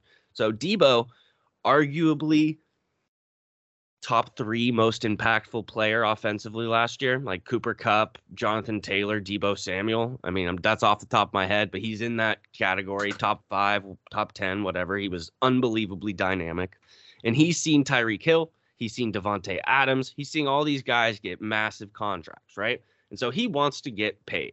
And this is a tale as old as time. This is something that happens basically with every good young player if the 49ers trade Deebo Samuel, that is unbelievably stupid. And it strikes me as maybe some sort of arrogance from Kyle Shanahan, thinking he it doesn't matter, he can just plug in. Um, because I'll get to you in a second, but I think Deebo should 100% be asking for a lot of money right now because all those other receivers, yeah, they get their money, but you know what they don't do, Andrew? They're not also running backs. And we see the wear and tear on running backs. It's like he's not, he's unbelievable, but he's not as big as some of those running backs, so you would assume the wear and tear at some point is a little worrisome. So I think, yeah, Deebo, get your money in the Niners, pay him. Yeah, he got hurt towards the end of the year, so it's probably kind of a similar Kyler Murray situation where he's mm-hmm. like, I'll probably get hurt again a little bit, especially the way you guys use me. Yeah. And the Niners, they're all in right now. So if you're gonna trade Deebo Samuel or even thinking of not paying this guy when you're going to be all in, um, yeah. Doesn't make sense to me. Yeah. And especially, I mean, the Jimmy G trade rumors, we're not sure what's going to happen there. I kind of think he's going to end up being there and starting. like, actually, I think that. But let's operate under the presumption, Andrew, that they're going to maybe they want to go with Trey Lance, right? You know, it would be really nice for Trey Lance to develop in the NFL. Deebo Samuel. That would Deebo be helpful. Samuel would help you know, a lot of growing pains like Tyreek Hill and yeah, covers Pat Mahomes. Yeah. So um I I would be stunned if they trade him. I mean, what's the most terrifying landing spot for him? If you're gonna assume the Niners would trade them him out of the NFC, maybe. Um Yeah, that suck if the Chiefs got him, right? that would suck. That would really Trade suck. Capital the back. Broncos, if they got him somehow, that would suck. I mean, that's all AFC oh, West. Like realistically, though, I could see a team like the Ravens being interested in him, and Green Bay. No, it's in the NFC. Oh, Green Bay. I mean, they just got Sammy Watkins. Do you think this is like a, you know, like Keenan Allen to Green Bay rumor, or is this legit? because everyone loves. I think there's Matt Maiocco who uh, is like a very trusted uh, 49ers beat writer. He said that the 49ers have taken calls on Deebo Samuel, but they've rejected all of them. But they're taking calls. So maybe this is all a long game by both sides to come to some sort of agreement. That's what you'd assume. But that would be insane. That would be very dumb by them. Um, Derek Carr, giant new contract. I love it. I love it. One of the best things about Derek Carr, and, the, and I'm speaking as a Chargers fan here. One of the best things about Derek Carr, actually, like if you're a Raiders fan, was he's a good quarterback, and you're also paying him not that much, so you don't have that like Pat Mahomes level cap hit, Aaron Rodgers, etc. Deshaun Watson now, Herbert when he gets it. Now you have Derek Carr was a good quarterback, but he's making Aaron Rodgers level money. Not probably not exactly, but you know, like he's in that territory where I don't think he's worth that percentage of your cap, but they don't really have any other options. So that's why for me, rooting for the Chargers, it's like great. Lock up Derek Carr. I am not afraid. How'd you yeah, take this? Um, it's honestly just kind of like one of those timely moves, like because Derek Carr right now for the next couple years will be like, oh my god, he's one of the top five, six paid quarterbacks, and he's Derek Carr, and we know he's the 12th best quarterback in the league, if not mm-hmm. lower than that. Um, but in three or four years, he's going to end up being like the 12th paid quarterback again, because once all these other players yep. get contracts, so I think it's just kind of time and place. It's the same thing with free agents when it's like, how did this guy make so much money when it's, you know, when Jacob DeGrom only made 150 yeah. million and Gerrit Cole doubles his money. It's all about time and place sometimes. Are the Raiders all in right now? Kind of feels like they are. Yeah, they really are, and I mean, good for them. But I, I don't like it. I don't like when all these teams are all in. Yeah, I, it'll be interesting. There's a lot of teams that just have they're putting everything into this season. You look at the Bucks, you look at the Chargers, you look at the Broncos, you look at the Raiders, you look at I mean, fuck the Bills. Like Browns. the list goes on and on. Browns, yeah. So uh speaking of the Browns though, Andrew, two former Cleveland Browns uh players, OBJ, Jarvis Landry, still free agents. Um where would the landing spot for those two be and why does it feel like it's either green bay or like tennessee or one of them goes to russ in uh denver? What other uh So- things jump out to you? Do you think they're a package deal though i guess? I don't know. What's the Packers seem the most likely out of those? I mean, they need the receiving corps. Um, Titans, they have Julio. They have Julio Jones. They have AJ Brown. Mhm. julio i think they cut Okay, right. They have AJ Brown. I still think they have a couple aj brown's legit yeah Mhm. And then what was the other team you named? i uh i brought up the broncos Broncos. They've got three or four young receivers, so they might add like an OBJ, but Packers are going to have to make a move. Yeah. You can't have Alan Lazardo as your number one and get rid of Davante Adams after all this offseason drama. Mhm. And miami as a sleeper for jarvis I just don't think Miami should. Miami's got to figure out the quarterback situation. That's Yeah. that is their next move because they have Tyreek, they've got Waddle. I mean, they have the weapons, they have good defense. They just have how good is Tua, and we will find out. Yeah, and I don't think he's very good. But uh, I would say with OBJ, I think he proved a, a bit when he was with the Rams. Like we always knew how talented he was, but I thought he was good in that playoff run, and I think he's valuable. Like I don't know about the headaches he may cause in the locker room. I'm I'm not sure, but especially if you're Green Bay, you need to do everything you can to replace Davante Adams. Yeah, you just got Sammy Watkins, but that's that's okay. But you know what's more exciting is like, okay, we have OBJ, Jarvis Landry, and Sammy Watkins, and drafted a receiver. Like, that's how you get going because I think you need weapons for Rodgers. Um, Baker Mayfield went on a podcast, Andrew, talking about how he felt disrespected by the Browns. Um, and I think it's it's actually like a really easy way to look at. There's an easy way to look at this. Baker Mayfield is he the is he a star quarterback? No, he's, decent. He's like a I'd say middle of the road quarterback in the NFL right now. And I thought he would be a little better, but it hasn't turned out that way. But I think he totally has the right to feel disrespected by the Browns. He did everything they asked since he's been there. He was playing hurt last year, which hurt his reputation, but he was doing it because he's a warrior. I think he gave the Browns literally everything he could give them. And maybe talent wise, it just ultimately isn't enough. But I do think he was, he's kind of getting disrespected by them and treated like he was a bust. And they're just going to hold him around for when Deshaun Watson gets suspended. I like Baker. I think it's exciting when Baker's in big games. Um, not even big games, just close games. He's fun to watch sometimes. So maybe get him out of Cleveland, and I would enjoy to see that. But I don't. Cleveland is kind of pooping in his bed. I don't. It's the it's the game, but I don't love it. What do you think? Well, didn't I mean because Baker, he's he's a polarizing figure. Uh, Mhm. Wasn't you know his wife and him on Twitter or Instagram? They always kind of have those posts, and he's he's had a couple like weird post game interviews before where he's kind of taken shots, and he's taken Yeah. he took shots at the fans this year. Too. Yeah. like, they need to shut up. So it's like I'm gonna give it right back to you, man. And it's like you had a good team. You're the number one overall pick. You have those expectations, and even if you're a solid talent, I mean, you didn't get it done, and that's why we went and taken a huge gamble with Deshaun Watson in that situation. Yeah, actually, I think you're right. I think it's my Baker bias that's getting in the way. I think you're right. You, It you're suck. It would suck though to be only on the Browns because they're gonna start you when you know that the dude they traded to replace you, he's getting suspended for something fucked up, and it's like, okay, yeah, we'll have you play that. That sucks. It's a but I mean, it- feeling, but Yeah, it's that's life, as they would say. Uh, Andrew, new game we're gonna play.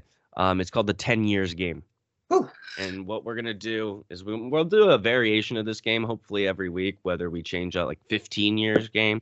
But the idea of the game is we're gonna go through baseball, basketball, and football, and we're gonna look back 10 years and try to guess who we remember were the best players in the league.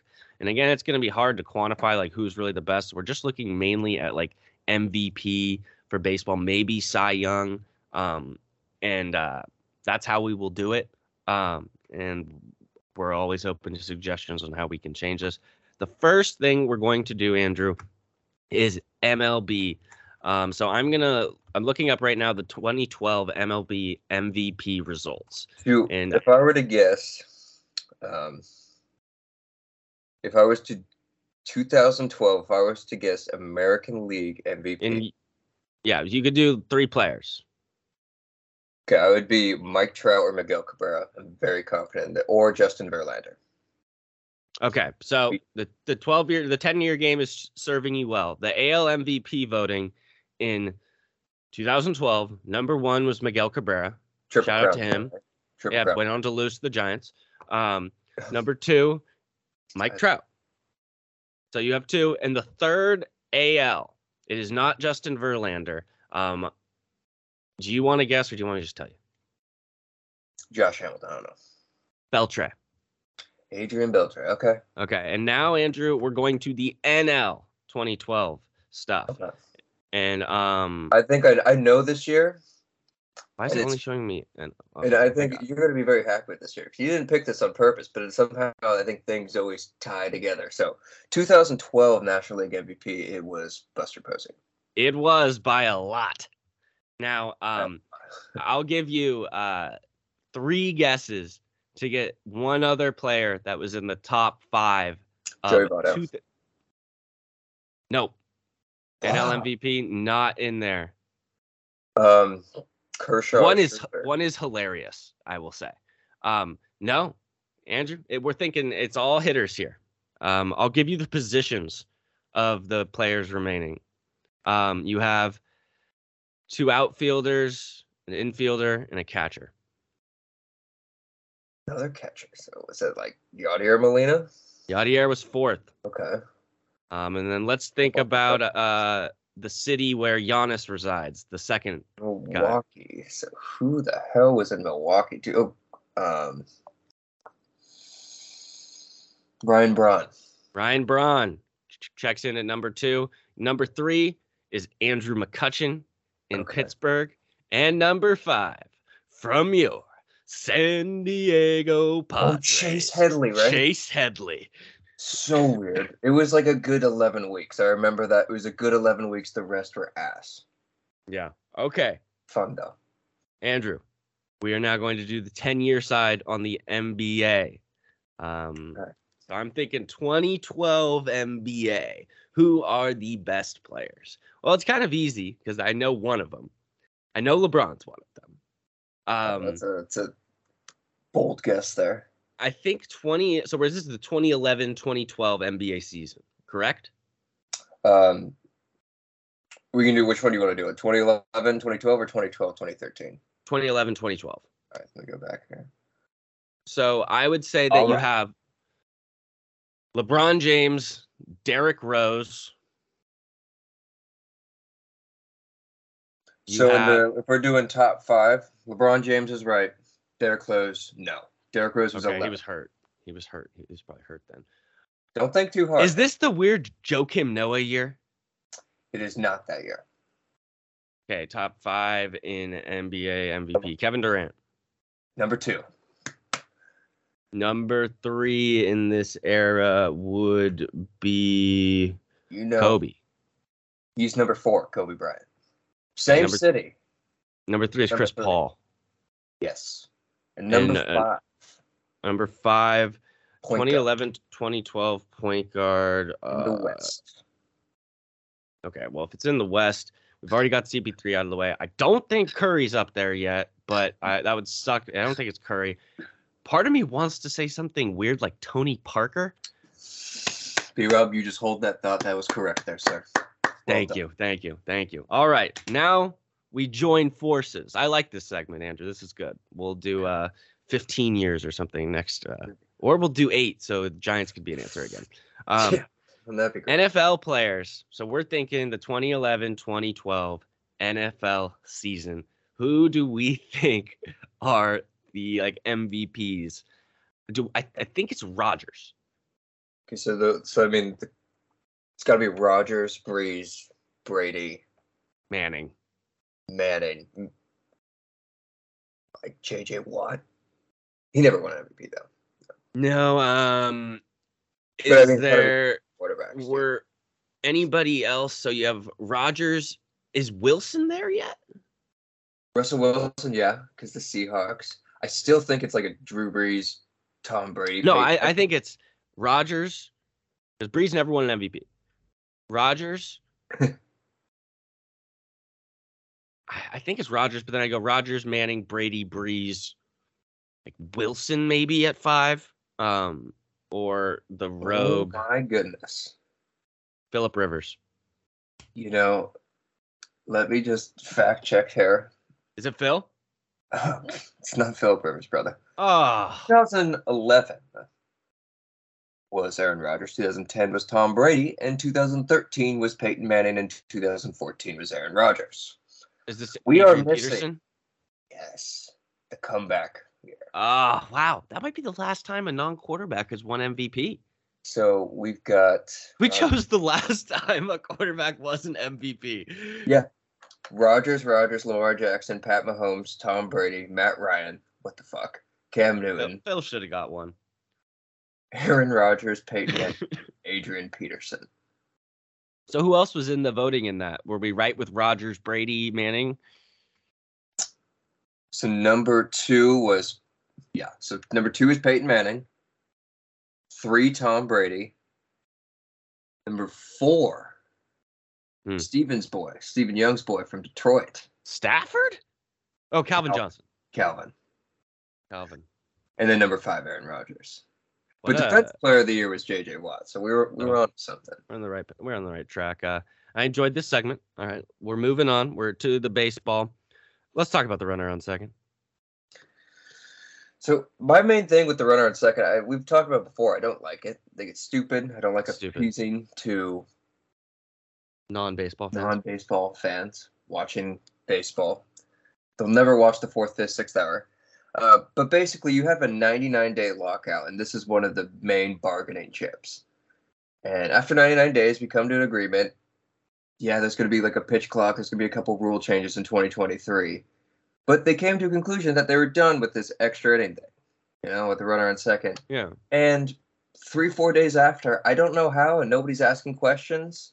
They're just, just back. it's back, and nobody seems to care. It's awful. like it's the me. worst rule change in professional sports. I mean, we saw the Giants' first game; they ended up winning, but it's just like it's just it sucks. I don't like it. I mean, we brought back the nine inning doubleheaders. Um, I don't know what this does because we don't do it in the playoffs. Why you do it in the regular season? There are no Exactly. ties, so there's. I don't know what the thought process is there. Help There isn't much of one. There, he's busy buying beats for like billionaires and thinking that's gonna like that- mend the that's cool. relationship. The commissioner, what a fucking idiot. You're like, here's a nice gift. It's like, no, you're just sponsored by fucking Beats, dude. Yeah, it is just there's it's just dumb as shit. Um, something coming around on, still not completely sold. No, you didn't. You Universal told me yesterday. DH. You told me you're Ah. all in. You're all in now. Zero complaints on this side. I haven't heard a National League fan of life complain. Just like in 2020 when this happened, nobody's fucking bitching when we don't see a pitcher who hasn't hit in seven years. No one misses the automatic out. No one misses walking people or being, hey. yeah, Clayton you're right. Kershaw you're yesterday. right. Ah, that dumbass. That's not even his fault. Maybe. No, we'll but this that. just to tie it in. It's like Clayton Kershaw. Imagine, I mean, he was taken out because that's what the Dodgers do. But imagine if that guy had to hit and it was a two nothing ball game and there's a runner on second and third in the seventh inning. What do you want to do? Is that really fucking necessary strategy? No. Yeah, that's a good point. That's a good point. And I don't think we're ever see it's it's done. The the DH is permanent in baseball now. It's done. And it's injury. I mean, you don't. What's the point? I think you're right. the The only thing I could say of the point is is when you get one of those random Carlos Zambrano or Madison Bumgarner or Yeah. Bartolo Colon moonshots. Nobody gets those. Besides the Giants get Madison Bumgarner once, but Madison Bumgarner either is like a two ten hitter, if that. Yeah, he's probably lower. that that too. the best possible pitching hitter in the last 10, 15 years, and he Mhm. sucks. Yeah, so I, you're right. You're right. You're right. The I like- Padres Giants, though, we just talked about the series. Giants take two of three. A little unwritten rule off going on with Mauricio Dubon bunting in the sixth inning when the uh, the Giants are up ten. Bob Melvin's pissed.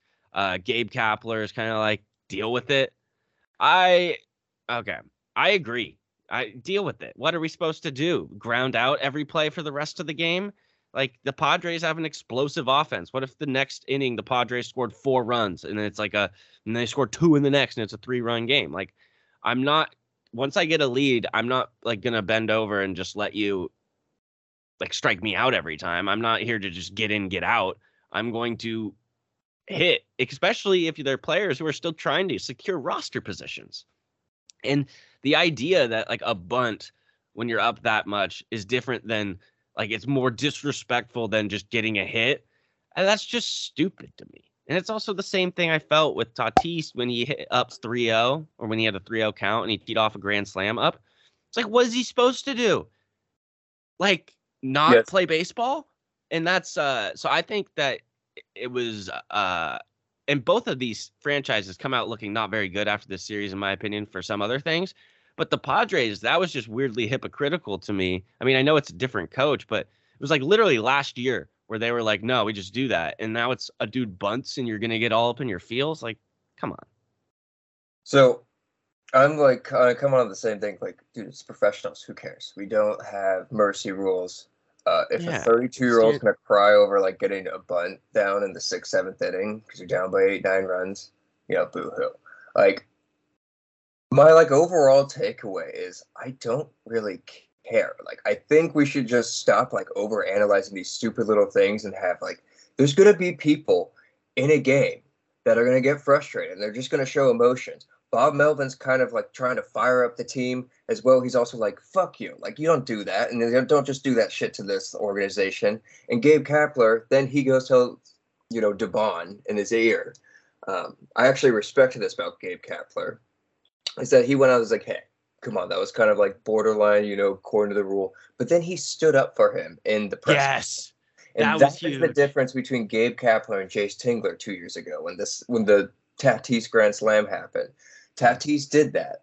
And then Jayce Tingler's like, Yeah, I had to talk with him and this and it's like, dude, that's not how you build up your players. You you fight for your players, you keep it internal, like Gabe Mhm. Kapler did, and then he had his back to the public.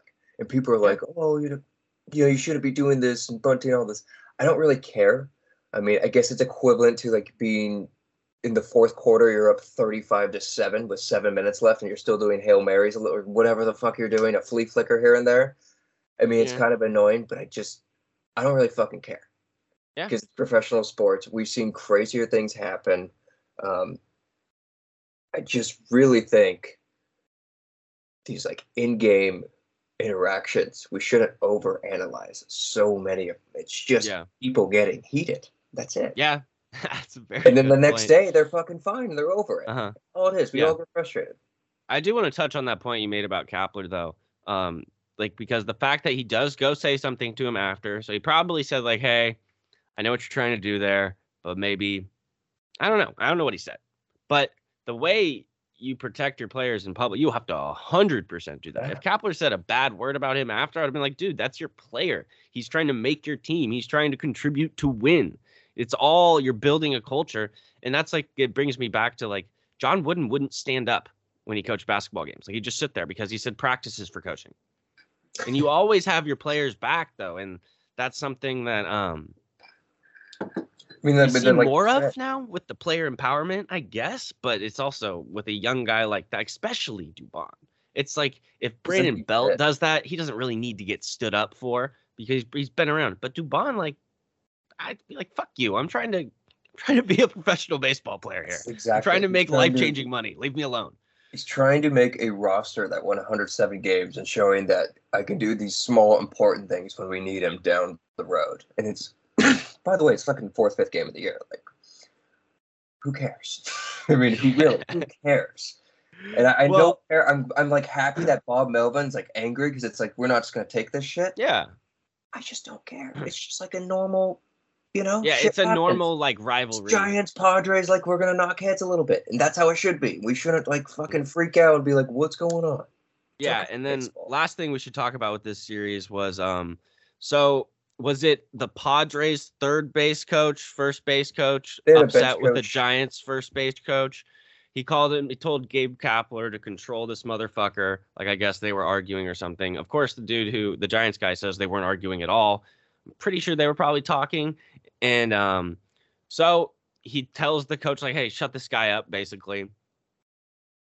The Giants coach interprets that him being called motherfucker is is racist. I am white. So let me just I you can not care what I have to say. I don't really care what anyone else has to say because I don't think calling someone a motherfucker is racist. And if that's where we're drawing the line now, I just think that's kind of in poor taste to invoke that when it's just like you mentioned, it's a rivalry, it's a heated series. People are going back and forth. You're not the Padres and Giants, Andrew, are not supposed to like each other. It's They're not supposed to be like- sport. And so like you got to be able to take it. Like I mean, I don't know. Maybe It- something else happens early earlier in a different thing that we have no idea about, but in terms of just what we got this series and that, I don't know. I think it's more like, dude, taking yourself so fucking seriously. Because the best thing was 12 hours later, guess who's shaking hands? And they have, of course, they have the media and the cameras. Everyone's like, look, they're all getting along now. And he's like, yeah, I just had to let him know what he was saying. It's just like, You had to let him know. It's like why did we do that's this? an incredibly damaging thing to say someone, and he didn't back Yeah. it up at all. I No, thought that looked Mike terrible from him. Mike And I- racist with the public. You know, and he even apologized. And it was like, oh my god, dude, it was an in-game moment. I called you a motherfucker. That can't be We're- the worst thing that's ever been said in a competitive Yeah. sports game. Yeah. Uh, and, and all of this stuff, you just when you're watching sports, take it through the lens of what we were talking about.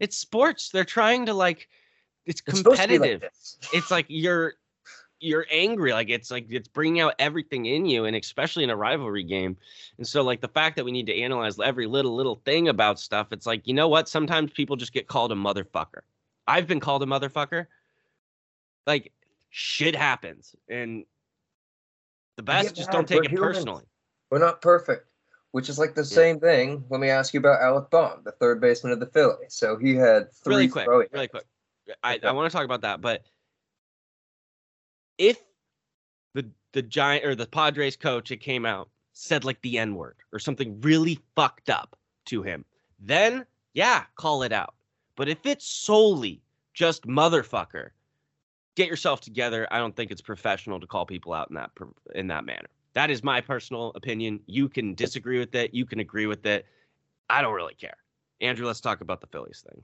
So it's like the same thing with um. So Alec the I like this. I like this second, third year.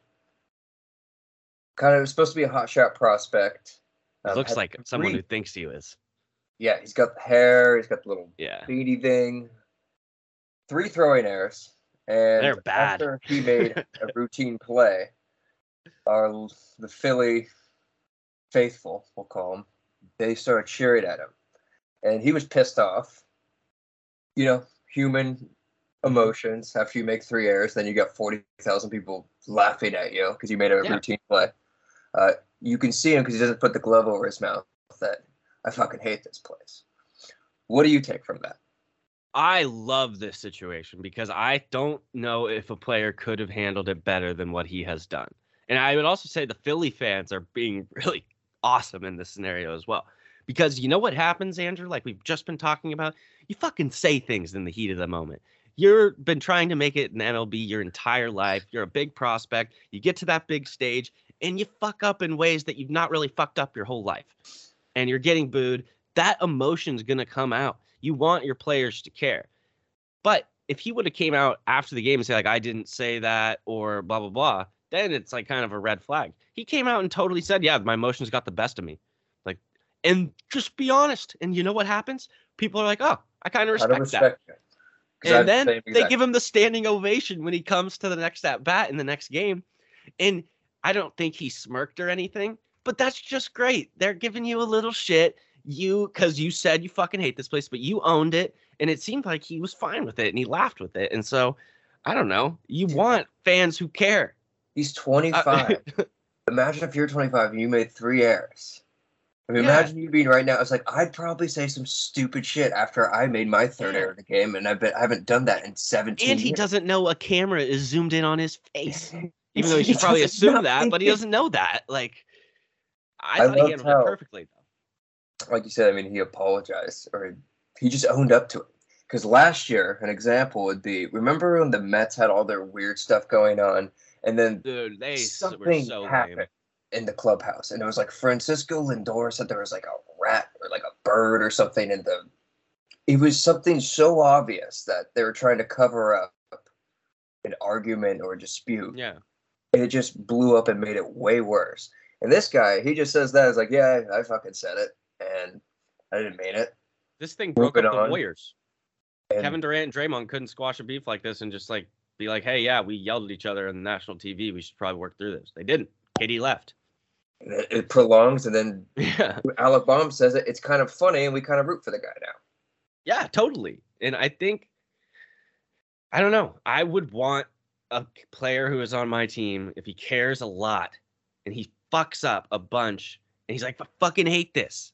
I want him to have that emotion. Maybe not, I fucking hate this place. You know, But- that's true, everything you said, because you know who's yelled at his home crowd before? Philip Rivers. And he hasn't cussed too, so he's Phil passionate Rivers guy. is, yeah, I got him right there above me. My Lord and Savior. passionate guy. You, Joe Montana, uh, said has something like, like it was something about like, uh, crying or why losing sucks. It's because you care so much. And that's what you want. I don't know. I butchered that quote. Uh, Kershaw pulled from a after seven innings pitched, perfect game would have become with six more outs the 24th player ever to throw a perfect game. Um, there have been 117 World Series champions. Uh, yes, he didn't pitch much in spring training. Yes, it's a little cold. Yes, he's older. Yes, he ended up saying in the media that he supported the decision of Dave Roberts to pull him. And I'm going to take a perspective on this of just a fan of baseball. What the fuck? What the fuck? It's a perfect game, bro. Like, I don't care if you can throw an extra inning in October. It's not even because he's on the Dodgers. This is any team in the league. This happens. I would literally like I I was mad that Clayton Kershaw didn't get a shot to throw a perfect game. And I don't like Clayton Kershaw and the Dodgers. I just thought it was bullshit. And it's just how baseball and the nerds and the computers and the like, oh, we always have to have the long game approach. It's like, yes, the long game is the most important, but you know what? He only threw 80 fucking pitches, and that was a chance to, to be like make history. And he is a dude also who has basically every other accolade a pitcher could have. And adding a no hitter or a perfect game that because he already has no hitter. I just thought that he got robbed, even if he doesn't want to admit it, and baseball fans got robbed because that is why we watch baseball in the regular season. I, it's like, why are we here then? Like, I don't know. That's where I talk. Yeah, so seven or like seven years ago, this isn't happening. So this is just how much it's transformed and the analytics and all that stuff has taken over. I'll remember Francisco Liriano threw a no hitter decade ago. He had eight walks and he threw a no hitter. Think about how many pitches that guy threw. Nolan Ryan has th- Like 235 once. yeah. I just it it's so confusing. And it's like I understand what Kershaw's saying, and it's like talent level's different and this and that, but it's like, bro, you're at 80 fucking pitches. Oh, Come on. shot at history. Come on, man. You really think this is gonna like affect you? Like 20 more, 30 more pitches are gonna affect you. Take a fucking extra week off. You're the goddamn Dodgers. You have 600 players. Yeah, get your perfect game. figure it out. Like I don't you're gonna get hurt anyway. His back's gonna start hurting. I don't think, you know, controlling pitch count is always like the best way to keep your health. So I don't think just because oh I threw 12 less pitches today and I saved that, what the fuck does that mean for next Tuesday? I don't. It's 12 Yeah. pitches, bro. I mean, here and there, I'm sure it helps out, but at the end of the year, I don't think it matters that much if you break the rules a little bit. And 80 pitches was nothing. And you're just fucking Clayton Kershaw. That should be nothing to you. Motherfucking Gary Sanchez breaks it. And yeah, the first batter breaks the The- Gary the Sanchez. Gare Bear. The Um, Gare Bear. I the the discourse of this on Twitter, there's basically a ton of people like you and me just being like, dude, you gotta go for it. Like that's sick. The people who are defending why he didn't throw the perfect game and like, oh shut up, you don't know anything. This, but you guys are the worst. And you guys are the reason the Dodgers are the worst. And I wish you nothing but misfortune. Because the baseball gods, Andrew, the baseball gods remember. And you could have No. it's like making a sacrifice to the gods. Clayton Kershaw, I'm not saying he's sacrificing his season or anything, but it's like an homage you pay to the holy trinity of the baseball gods of you can't pass up a perfect game. When the baseball gods present you an opportunity to throw a perfect game, you cannot say no.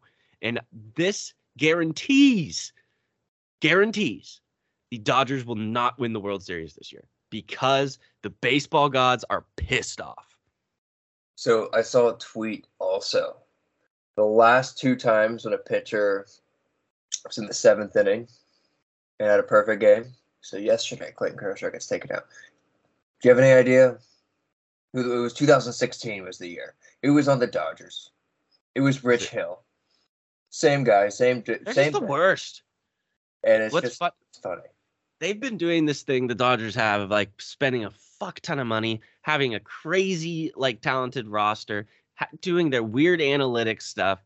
They've been doing it for like almost eight, eight, ten years now, and all they have is a fake World Series ring. That's so Dodgers- funny. Gods are watching, and I like what you, you said because that is true. They they saw that tonight, and in October there's going to be something that happens, a little windstorm, a little rain, something's or happening. something. I don't know. I believe in the baseball gods, and I think that They're that real. is Oh, and I think that's fucking a I think that's an insult to the baseball gods. We'll leave it at that. Um, other thing, Andrew, is the uh, Trevor Bauer. Uh, again, it's pushed back. We don't I have just- all the details, but like, what's going No, on? but I don't think anyone knows what the fuck's going on. The whole thing is just when is this going to end? How long Yeah. can he be like held? Is he just going to be held till the rest of his contract? I mean, because technically, there was What a does- court hearing. Like, what what is MLB doing on the side the past month and a half, two months that they didn't have enough information from the regular? Yeah, What are they doing? that seems to be the biggest like weird thing about this is like especially seeing how the Deshaun Watson thing has moved on and yes the NFL is still going to be able to suspend him but like what's taking this knows. process so long with with Trevor Bauer Like, at least Like, Deshaun Watson why aren't you knows looking into it? suspended or not. like We don't know I just that with Trevor Bauer. they need to communicate it better there, there needs to be like some sort of because I He's mean it- yeah and it's ironic that he's on the Dodgers so it's like I mean but It's if that was a Hold out, different 'cause that would really help him out if they yeah they like kind of basically spit on him and they don't want him and i again we don't know i don't know how like everything about that thing i'm not saying that trevor bauer should immediately be reinstated i'm just saying they should ta- like be like transparent of like what's going on It's been like- like, almost a full year, and it's just all these other Yeah. players have had similar things. There's been at least a punishment or something, and I Yeah, just want to know what's going on. I'm not saying Trevor Bauer's a good dude. yeah and as fans i think it's we easily deserve to know that it's just like what what's going on this dude won a cy young like he has a massive contract on one of the biggest teams in the league like can you like maybe update us on like anything He's it's just weird. Spoken MLB player, so we're, we're we're curious about Trevor. Trevor posts puts a lot of content out there. We want to know Yeah. what's going on. Um, Vladdy Jr.'s a fucking machine. God, he's so good. He's so good. Got a big ass. He's gonna be truck. Uh, yeah, he's gonna be better than his dad, isn't he? Which is crazy to say. I think His he dad is. was so goddamn good. Yeah, I mean he's unbelievable. He's the Blue Jays are just. They're so fun, man. I wish they weren't in Canada. Is my only thing. You know, I wish they weren't in Canada. my war on Canadians. Um, but yeah, uh, it's good to see him beating the Yankees. Uh, especially did it against Gerrit Cole, which I always like to watch Gerrit Cole lose. isn't Did, it fun his watching Gerrit Cole lose? well? Did his uh, start get postponed by two and a half minutes this time? Is that why? That guy, I can't Such believe he said that. Like, I cannot believe this guy has been in the New York media for over a year. He's been a Yankee for over a year. He has all this money, and he's going to blame it on starting three, four minutes later because of opening day ceremonies. What the fuck? Yeah, he's he's just a weird, Uh, you just weird. you're person. really mad that you can't use Spider Tack because it's really starting to fucking show. And he ended up kind of settling down, but his last, you know, He needs to talk to his brother-in-law. And the start of this year, he is not looking that good. His brother-in-law, meanwhile, like one of the coolest guys in the game, B. Craw. Something Dude. somehow things always tie up to San Francisco, don't they? They do, they do, they do. Uh, speaking of San Francisco, Logan Webb, Joey Bart got me feeling very good about the future of this franchise. Logan Webb has a very punchable face. My dad compared Logan Webb to Jake Peavy, Like just just their presence on the mound. Jake Peavy's better. Yeah, obviously Jake Peavy was a stud, but you know, unfortunately, I only think he got to play in the playoffs once, if that. I don't know. Oh, but he came with the Giants and he played with us. That was fun. Sorry. Uh, would you pay the? Phillies ties up. See, see what I'm doing, with people? uh, would you pay Aaron Judge? Yeah, I would pay Aaron Judge. Okay, you give him whatever If I, if I was the Yankees right now and where they're at, yeah, I would. Okay, okay. Um, why don't you like Brett Phillips? I he was the position player who did the slide on the blue or on the. Tampa Bay Rays. So What- he did that. that who it is? Yes, it's that guy who's now he's like Brett Phillips, like Gold Glover, because he always comes in to pitch for the Rays and he does a stupid little fucking quirky windup. This is basically this guy is such an attention whore. Um, I can't stand him. He's done things last year. Is he good? Or, no, he sucks. He's like a bench Okay, role player. yeah, so he always comes in and out of like the bullpen. He's sprinting around. He's joking. He's laughing. He got hit by a pitch last year and he pretended to get charged the mound and stuff. And it's like this is a competitive like baseball. This isn't little league. Like I know what you're trying to do. But fuck off. No, that is why we have people getting mad and overanalyzing Bob Melvin and Gabe Kapler because we want everything to be like stupid fake baseball like this. And I don't think he's funny. I don't think it's cute. I think it's bad. he can't do it if he's not good. He's not fucking good, dude. So there it is. He was the one though who got that hit off the Dodgers in the World Series. Remember that weird play, and then Randy Arozarena scored. from- Oh yeah. But it's just him, and he's always doing like the wings thing, and it's just too much. He's not funny. I don't like him, and everyone just kisses his ass, and I don't Right. understand why. New enemy of the pod, Brett hate Brett Phillips. Phillips. Put him down. Um, last question here, Andrew, before we wrap up. Again, we thank you for your time on this lovely day. Uh, you are a giant Star Wars Revenge of the Sith prequels fan. You've Mm. seen, I would say, all of the Star Wars movies, but you are a common man, a common man Yes. perspective. You're not like me nerding out watching videos for hours. And I appreciate that different perspective because as the listeners know, we uh, me and Peter, we break the, we're going to break down Kenobi weekly. Peter and I are very deep into it. We're going to have Andrew on this this show to give us that common man perspective. So, speaking of Kenobi and your love for the movie Revenge of the Sith, which is the precursor to the Kenobi show. Kenobi show takes in place in between episodes 3 and 4. Revenge of the Sith and New Hope. 10 years in between. What do you want from this show? What is like the two or three most important things that you would need this show to do? And do you have any worries about it? Well, the most important thing would be because obviously there's another meeting between um, There's apparently going to be two Obi, more meetings. Obi Wan and Darth Vader, Anakin. Like they met before A New Hope or whatever the fourth Yeah, one's uh-huh. called. Everyone wants to see that fight, so of course they're gonna have to have that in there. They're gonna. uh, if that's the that's the the main main part of the show. Okay, well, it's gotta be that fight. well for the Yeah. common because that's what we're all waiting for. Um, I I'm just a fan of Hayden Christensen, so I love He's that Anakin helmetless. Skywalker. So is he? Are they? Is he Darth Vader? So it picks up after Mustafar.